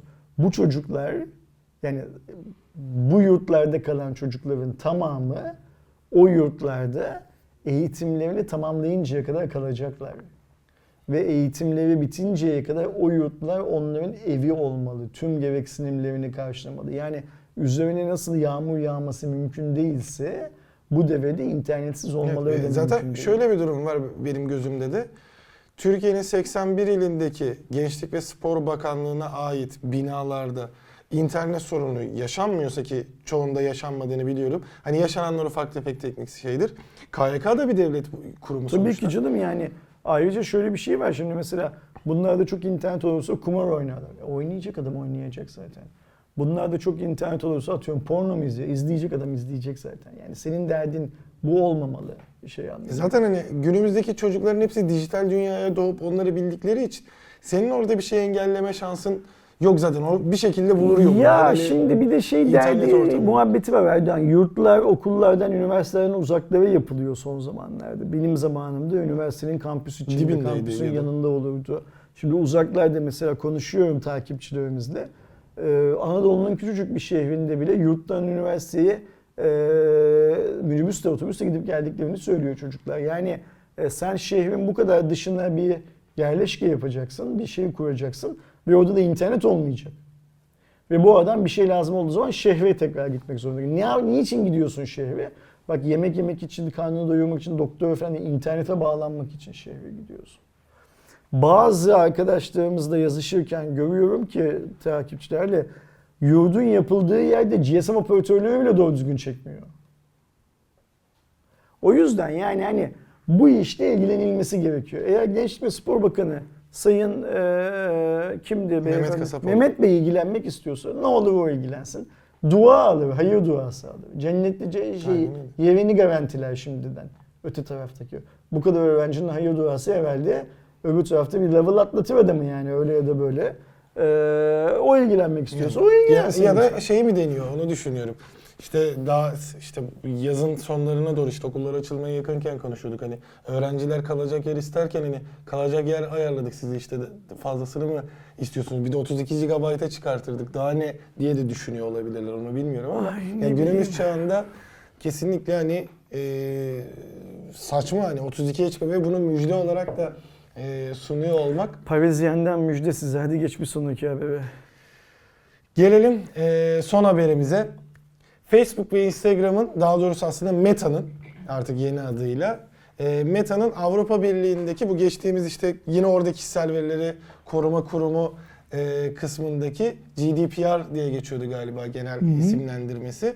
Eee, bununla alakalı Facebook'tan hani bir yetişemediklerine bazı sıkıntılar olduklarına dair eee, şeyler istiyor. Buradaki isteklerden biri de aslında Türkiye'nin de birçok firmadan istediği gibi verilerin de Avrupa üzerinden gitmesi e, konusu ya da kalması. Meta'da e, oradaki menkul kıymetler ve borsa komisyonunun yıllık raporu içerisinde bu konu hakkında e, sarf ettiği cümlelere baktığımızda Facebook ve e, Insta- Facebook Instagram gibi iki güçlü iki güçlü hizmete dahil olmak üzere en önemli ürün ve hizmetlerinin e, bu şekilde giderse yani bir e, rahatlama, bir taviz durumu olmazsa biz bunları e, Avrupa'da sunamayız diye de birazcık böyle üstü kapalı aba altından sopa gösterme Yemez. durumu var. Yemez. O kadar söyleyeyim. Yani Mark o kadar e, Bu ara çok gaza geliyor ya. O, o kadar okkalı bir adam değil Yani. Mark yani. Hani o senatonun önünde yaptığı konuşmayı arkadaşlar YouTube'dan bir açıp izlesinler. Süt dökmüş kedi gibi. Ha, Ben işte Amerika Senatosu'na bile şey yapmış oldum. Oradan kaçmış oldum. Avrupa Sen... Ey Avrupa sen nesin mi diyor. Yemez. O ne söylüyorlarsa onu yapacak. Burada önemli olan şey şu. Şimdi şunu da Facebook tarafının hakkını vermek lazım. Benim anladığım kadarıyla ya- yazılanlardan Facebook bu işi yapmak için biraz zaman istiyor. Yani bunu bir zamana yayalım Reklamımız diyor. olumsuz etkilenir biz bunu bir anda yaparsak. Evet, zamanı yayalım diyor. Komisyonsa hayır diyor. Biz bunun kararını verdik. Bu tarihte ya yapacaksın ya da sen bilirsin. O da diyor ki o zaman ben bilirsem çıkabilirim o zaman diyor ama çıkamaz. Çıktığı zaman ne kadarlık reklam gelirinden olacak. İş bu kadar Avrupa basit. pazarını Kaç bin tane kullanıcı. Şimdi şöyle bir şey var. Avrupa'daki adamlar Facebook, Instagram kullanmazsa Amerika'dakilerin, diğer kıtadakilerin kullanıp kullanmayacağının garantisi yok. Yani sonuç olarak insanlar Instagram'da memeli takip ediyorlar. O memeli eğer şeyse, e, Avrupa'da yaşıyorsa, onu takip edemiyorsa o zaman e, adam da kullanmaz. Ya bir de zaten Şey olarak. hani şirketlerin de zaten hani en büyük gördüğü iki pazar var. Biri Amerika, biri Avrupa. Aynen öyle. O yüzden burada bir orta yol bulmak zorundalar. Yani hem komisyon bulmak zorunda hem Facebook bulmak zorunda ama bu hani çıkarız mıkarız hikaye. Orayı beceremez. Bana da öyle geliyor ama belli de olmaz. Bir anda Avrupa'da Instagram ve Facebook yok demek. O, o- olmaz öyle olur. bir hikaye. Ee, tabii ki burada şöyle bir şey var. Facebook ve Instagram böyle de diğer sosyal medya platformlarına karşı Avrupa topluluğunun tavrı ne olacak? Şimdi mesela şunu unutma. VK diye bir şey var. Rus ve Avrupa'da. Ee, ve Avrupa'da çok fazla kullanıcısı var.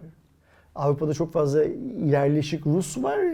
Rus kökenli var. Çok fazla kullanıcısı da var. Şimdi Amerikalı Facebook'a meydan okumak kolay da Rus ona meydan okuyabilecek misin? İşte bunları hep yaşayarak göreceğimiz, ufak ufak göreceğimiz şey. Yeni dünya düzeni dedikleri şey böyle bir şey. Yani artık sınırlar şey anlamında değil, iki ülkeyi birbirinden ayıran sınır değil. E, Hayatın her noktasındaki sınırlar o kadar esniyor, büzülüyor, iç içe giriyor, üstünden geçiyor, altından geçiyor filan ki dünya böyle bir yer haline geliyor. Buna genel anlamda e, internet etkisi demek lazım. Yani dünyadaki internet böyle şeylere e, sebebiyet veriyor. Şimdi işte meta diye başka bir şeyi e, hayatımıza sokuyorlar ya. Taksim Meydanı'na ilk camiyi metada kim yapacak mesela? Yani hani böyle dertlerimiz var. E, ya şu an yoksa bile olacak böyle dertlerimiz. E, o yüzden e, bu işler şey işler. Herkesin çok salim kafayla düşünmesi gereken işler. Facebookçular da çok salim kafayla düşünecekler. Facebook'un yani Facebook başta şeydeki tüm sosyal medya platformları için Türkiye'li olan sorunlarda da aynı şey dedik ya. Bunlar hep salim kafayla düşünecek olan şeyler. Yani biz ceza kestik deyip yine Türk'ün Türkiye PR'ını yapmak mantıklı değil. O cezayı dedik ya BTK ceza kesmişti. Bir tane ceza makbuzu ödendi makbuzu var mı? Yok. Yani. Çok net sordum Ankara'da. 10-15 kişiye sordum. Hiç kimsenin haberi yok böyle bir cezanın kesildiğinden, tebliğ edildiğinden, tahsil edildiğinden. sakin davranmak lazım. Ama şöyle bir şey var. Sen sakin davranırken başka insanları da gaza da getirememek lazım. Ben bu Avrupa'daki hikayeyi çok yakından takip edeceğimizi düşünüyorum, tahmin ediyorum. Çünkü orada işler biraz daha transparan yürüyor. Evet. Bakalım ne olacak? Avrupa'da nasıl bir şey bulurlarsa buna, çözüm bulurlarsa büyük bir ihtimal dünyanın geri kalanının içinde norm oluşturacak çözüm oradan çıkabilir. Öyle tahmin ediyorum. Bekleyelim. O da bir örnek olur zaten. Bekleyelim ve görelim. 193. Cuma raporunu bitirdik değil mi? Evet. Okey. Arkadaşlar masadaydık bu- bugün yine bu hafta. Masayı beğenenleriniz de var, masayı beğenmeyenleriniz Beğenen de biraz var. daha fazla gibi. Beğenen biraz daha fazla gibi. Ee, nasıl? Sandalyeleri görünüyor mu şeydi? Hayır biz memnunuz sandalyeden. Sormaya doğuş tutturmuş diğer sandalyelerde oturun diye de. Oğlum bu bu Zaten benim o sabit duralım işte. bu, Diğer türlü bu oynayacağız. benim benim ben rahat ediyorum. Başka bir şey sorgulamaya gerek yok. Arada rahat ediyor. Niye bize başka sandalye satmaya çalışıyorsun? Biz bir iki program daha böyle masada sunarız. Sonra canımız sıkılır. Koltuklar ne rahattı der. Koltuklara geçeriz. Yaz gelir sokağa çıkarız. Evet. Bilmem ne yaparız filan filan. Bu konuya çok takmayalım yani masaydı şöyle. Bizim bunu yapmamızdaki tek amaç şu. eee ambiyans değişsin. Evet. Başka bir amacı yok. Yani koltukçu ya da sandalyeci ya da masacı olmanın bir anlamı yok. Biz bu cuma raporunu ayakta da sunarız, yatakta da sunarız. Yani çok dert değil şey anlamında, nerede sunduğumuz anlamında. Önemli olan cuma raporunun içeriği değil mi? Aydoğan'ın seçtiği haberler bence en önemli olan kısmı cuma raporunun. Aydoğan'ın seçtiği haberler. Sizi kaçırdığınız gündemden bir iki noktayı hatırlatabiliyor muyuz? Gördüğünüz ya da okuyamadığınız, fırsat bulamadığınız bir iki şeyle ilgili bilgi sahibi olmanızı sağlayabiliyor muyuz? Önemli olan nokta bu. Cuma raporunun zaten yapılış amacı da bu. Benim rolümse işi biraz daha sohbet haline getirmek ve izleyenlerimizle karşılıklı muhabbet etmek. E, Muhabbetimiz bol olsun. Önümüzdeki haftada Allah kısmet etsin 194. Cuma raporunda tekrar arkadaşlarımızın sizlerin karşısında olalım. O zamana kadar kendinize iyi bakın. Hoşçakalın. Hoşçakalın.